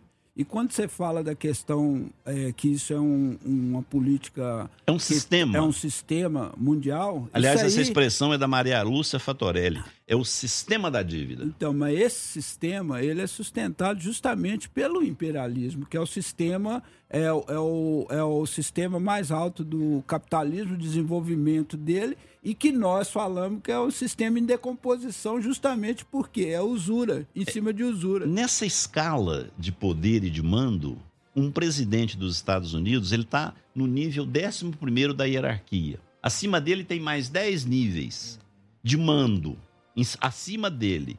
Quando diz aí o Banco Central do Brasil é independente, a pergunta é uma só: é independente de quem? É óbvio que ele está trabalhando as pessoas que compõem com. Eu queria até ressaltar aqui que eu prezo muito o Banco Central do Brasil, tenho grandes amigos lá dentro, inclusive pessoas que já aposentaram. Eu tenho assim uma admiração muito grande. Acontece que as pessoas que são ali colocadas pelos governos, esse é que é o problema.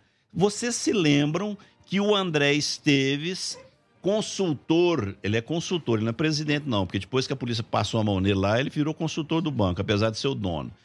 Ele, ele, ele, aquela época quem assumiu foi esse deputado que eu falei, Nelson Jobim. Nelson Jobim foi o tal que deu o vistinho lá. Só dois. Gastone Henrique já foi, não está aqui para falar. Nem vou falar dele. O outro está aí. Mas então, você se lembra que o ano passado, numa, numa entrevista a empresários de São Paulo, quando a taxa de juros saiu de 6 ou 7, pulou para 8 ou 9, o André Esteves disse na palestra: Pois é, o Roberto me ligou, o Robertinho me ligou. Robertinho ou Roberto Campos Neto me ligou para saber se ele se foi boa a mexida na taxa. Vocês já imaginaram esse papo? O Robertinho ligando pro Andrezinho. O Andrezinho, você gostou da mexidinha? Foi boa a mexidinha aí hoje? Como é que foi a mexidinha? Ô, gente, isso é o fim da picada. Então, quando fala que Banco Central é independente, um, um presidente de Banco Central vai ligar pra cara de banco? Pra saber? É isso aí. Eu só queria deixar uma coisinha, Batista, só para complementar sobre privatização. Esse sujeito que está sentado aí na cadeira do governo de Minas esteve. Vamos fazer o Só um seguinte, minuto. Vamos, vamos passar um momento cultural Deixa eu só, encerrar. deixa eu só matar esse pontinho Beleza, aqui. Quinta-feira, ele teve lá em Passos, minha terra, pedra fundamental da Heineken. Quem que é o E sujeitinho? Quem que é o sujeitinho? Esse nefasto que tá aí. Ah, você não fala o nome. O Zé Ema. O Zé Ema. E fizemos. Você sabe o que que ele falou? Isso aqui está no jornal O Tempo. Abre aspas. A proposta de privatização de Semig e Copasa. E vocês que estão denunciando aqui o negócio de Ouro Preto, da água lá em Ouro Preto. Olha o que, que ele falou. Abre aspas. Nós vamos enviar um projeto de lei para que não haja referendo popular para privatização. E continua. O mineiro não é, como eu, alguém especializado em privatização. Os deputados que podem estar avaliando isso. Cabe aos deputados, na minha opinião, que são os representantes do povo. Isso é brincadeira, né, gente? Isso, isso é molecagem. Isso aqui não é brincadeira. Isso é molecagem. É coisa de moleque. Esse moleque, isso é um moleque. Eu tô chamando ele de moleque, que eu já chamei de frouxo aqui nesse programa. Isso é molecagem. Como, como é que você pode medir a nós mineiros com a sua régua? O que, que você acha que você é? Um su- Coloque no seu lugar. Coloque no seu- lá, volta para achar, vai tocar a sua lojinha de doméstico lá, meu filho. É, isso é o fim da picada. Como é que ele pode falar um troço desse, gente? Nós vamos enviar um projeto de lei para que não haja referendo popular para a privatização. Isso é brincadeira, gente. É por isso que eu pedi licença, Batista, porque essas coisas têm que ser faladas, isso tem que ser mostrado. Essa mesma Poços de Caldas que eu falei para vocês foi a primeira, o primeiro município de Minas Gerais que teve energia própria, energia elétrica lá na usina Bortolã, que eu conheço bem lá. E mais ainda, Poços de Caldas, o serviço de água e esgoto de Poços de Caldas, a água é 100% tratada e o esgoto 98% tratado. É uma das empresas mais superavitárias que tem no município de Poços de Caldas. Isso tinha que ser um exemplo. Ele, em vez de privatizar a Copasa, ele tinha que sair daqui, entendeu? Sair daqui, ir lá em Poços de Caldas e aprender, e pegar o BDMG, que tem gente boa ali, e difundir essa competência de Poços de Caldas para os demais municípios de Minas Gerais. Não é entregar isso para coreano, como aqui em Ouro Preto, ou entregar o Mineirão para um consórcio, ou entregar um anel rodoviário para os italianos. Não é isso, não. Você- agora você vem dizer que não pode haver referendo popular. Isso é brincadeira. Isso, é- isso é, por isso que eu disse, isso é molecagem, isso é coisa de moleque. É, a lei da mordaça, né? E também, eh, aproveitando o gancho aí, aí eu queria que a gente ia entrar nessa questão eh, da luta pela terra, que está acontecendo Pela É terra e pela água. não, Porque esse luta- marco aí criaram um- uma figura chamada produtor de água. E eu já falei aqui, quando alguém chega e privatiza uma Eletrobras, como foi feito, não está sendo privatizado, não é a barragem de Furnas, ou a barragem de Mascarenhas de Moraes, ou a barragem de Estreito, não, gente. Está sendo privatizado, no caso de Furnas, são 21 bilhões de metros cúbicos de água. 21 bilhões de metros cúbicos de água. Você vai entregar isso na mão beijada para um pé de pomba vindo sei lá de onde aí, gente? Então, mas tem, está acontecendo lá no Pontal do Paranapanema, um local onde tem várias terras que são reconhecidas, que para reconhecer terra devolutas tem que ter o INCRA e tal.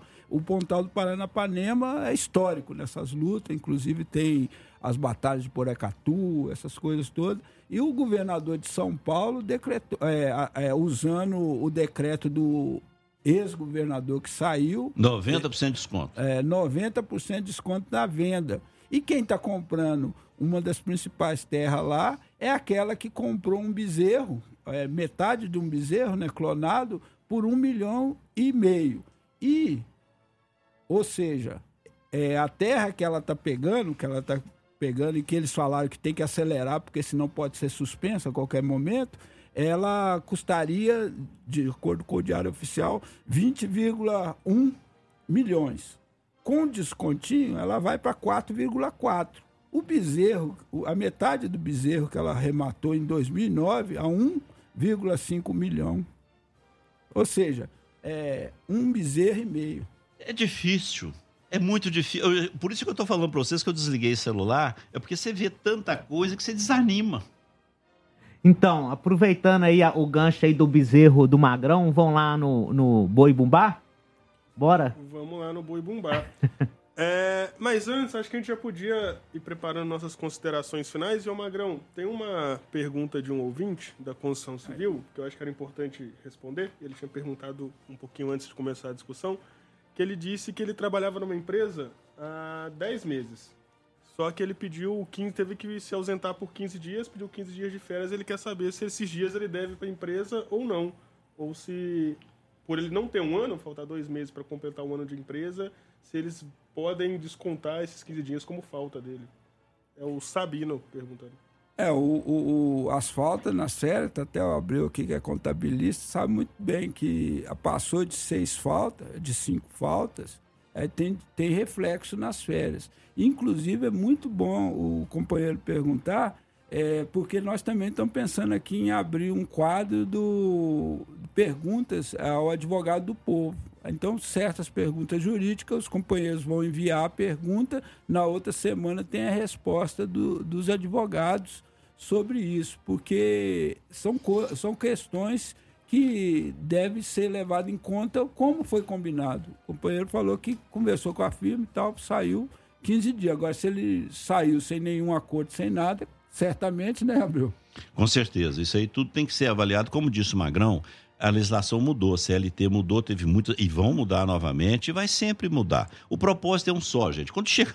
Eu, eu fiquei numa tristeza ontem, quando chega o, o ministro da Indústria e Comércio. Eu respeito muito Geraldo Alckmin, acho ele um sujeito até de boa cepa. Falar que vai ter um carro popular de 60 mil reais, isso é acusação, né? Isso é brincadeira. É, Tá, tá de graça? Tá de graça. Aí vem, aí um governador o do estado. subsídio para as montadoras. Aí né? vem o Tem governador nem do o estado, esses governadores. Não, nós vamos ter perda. Gente, pelo amor de Deus, preste atenção. Como que eu vou perder o que eu não tenho? Boa. Eu não posso perder o que eu não tenho. Se você não tem a produção hoje, então tinha que ser 50% no, no Estado, do ICMS, tinha que ser 50% dos tributos federais, tinha que ser 50% na taxa de emplacamento, tinha que ser 50% do seguro, porque esse está fora do mercado. É uma coisa nova. Isso é um incentivo para a economia girar, para dar emprego para as pessoas, gente. Como é que você perde o que você não tem? É isso aí.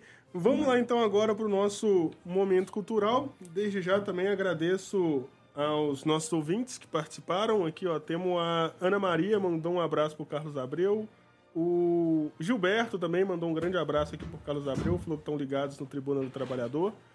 Um grande abraço a todos os nossos ouvintes. Queria também mandar um abraço para os alunos lá do ICB que essa semana fizeram, né, no dia 24, fizeram um cine debate né, sobre as vítimas da chacina de Pau d'Arco há seis anos atrás.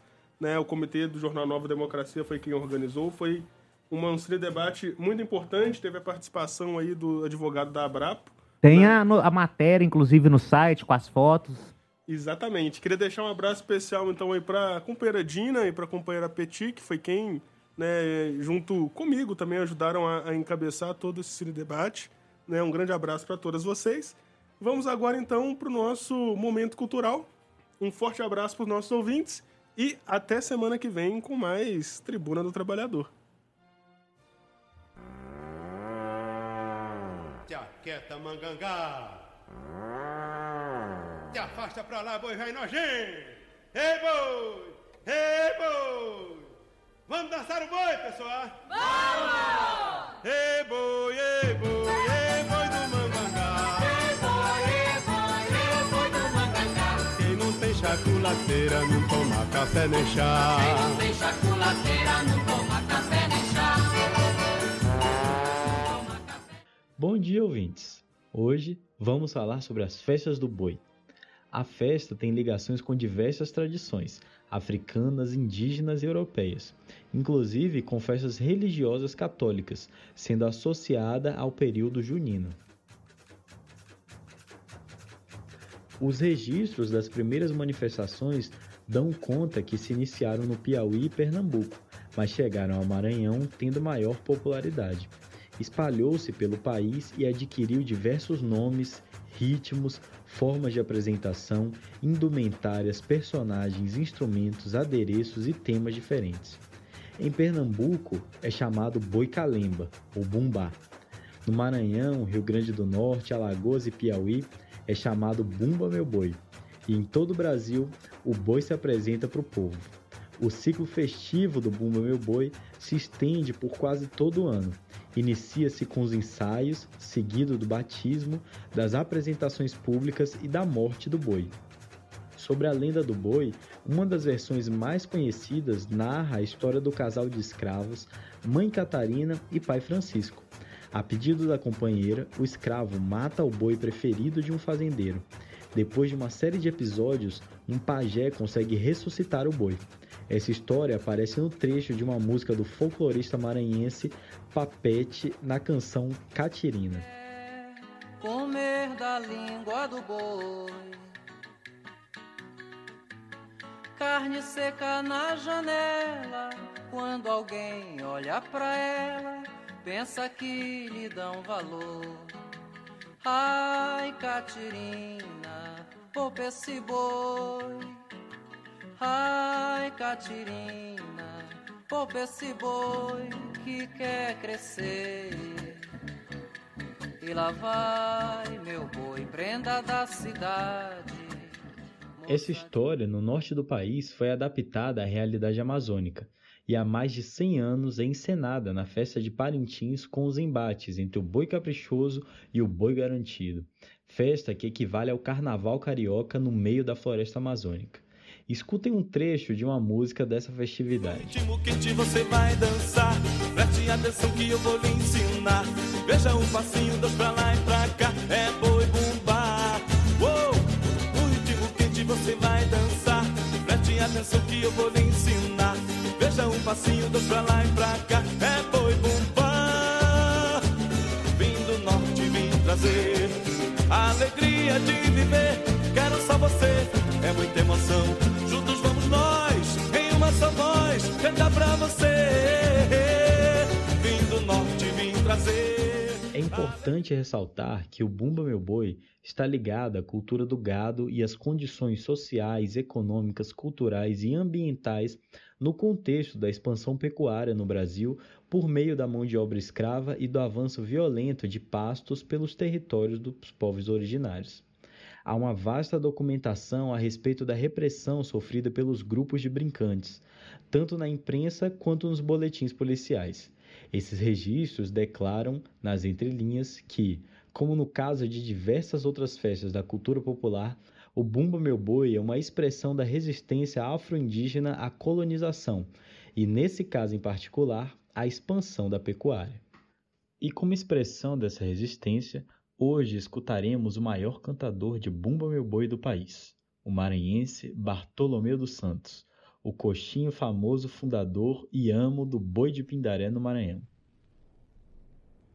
Anoiteceu, o galo cantou, vaqueiro vai na igreja, que o sino dobrou. Anoiteceu, o galo cantou, vaqueiro vai na igreja, que o sino dobrou. É para reunir, vamos guarnecer. Esta é a ordem que São João mandou. É para reunir, vamos guarnecer. Esta é a ordem que São João mandou.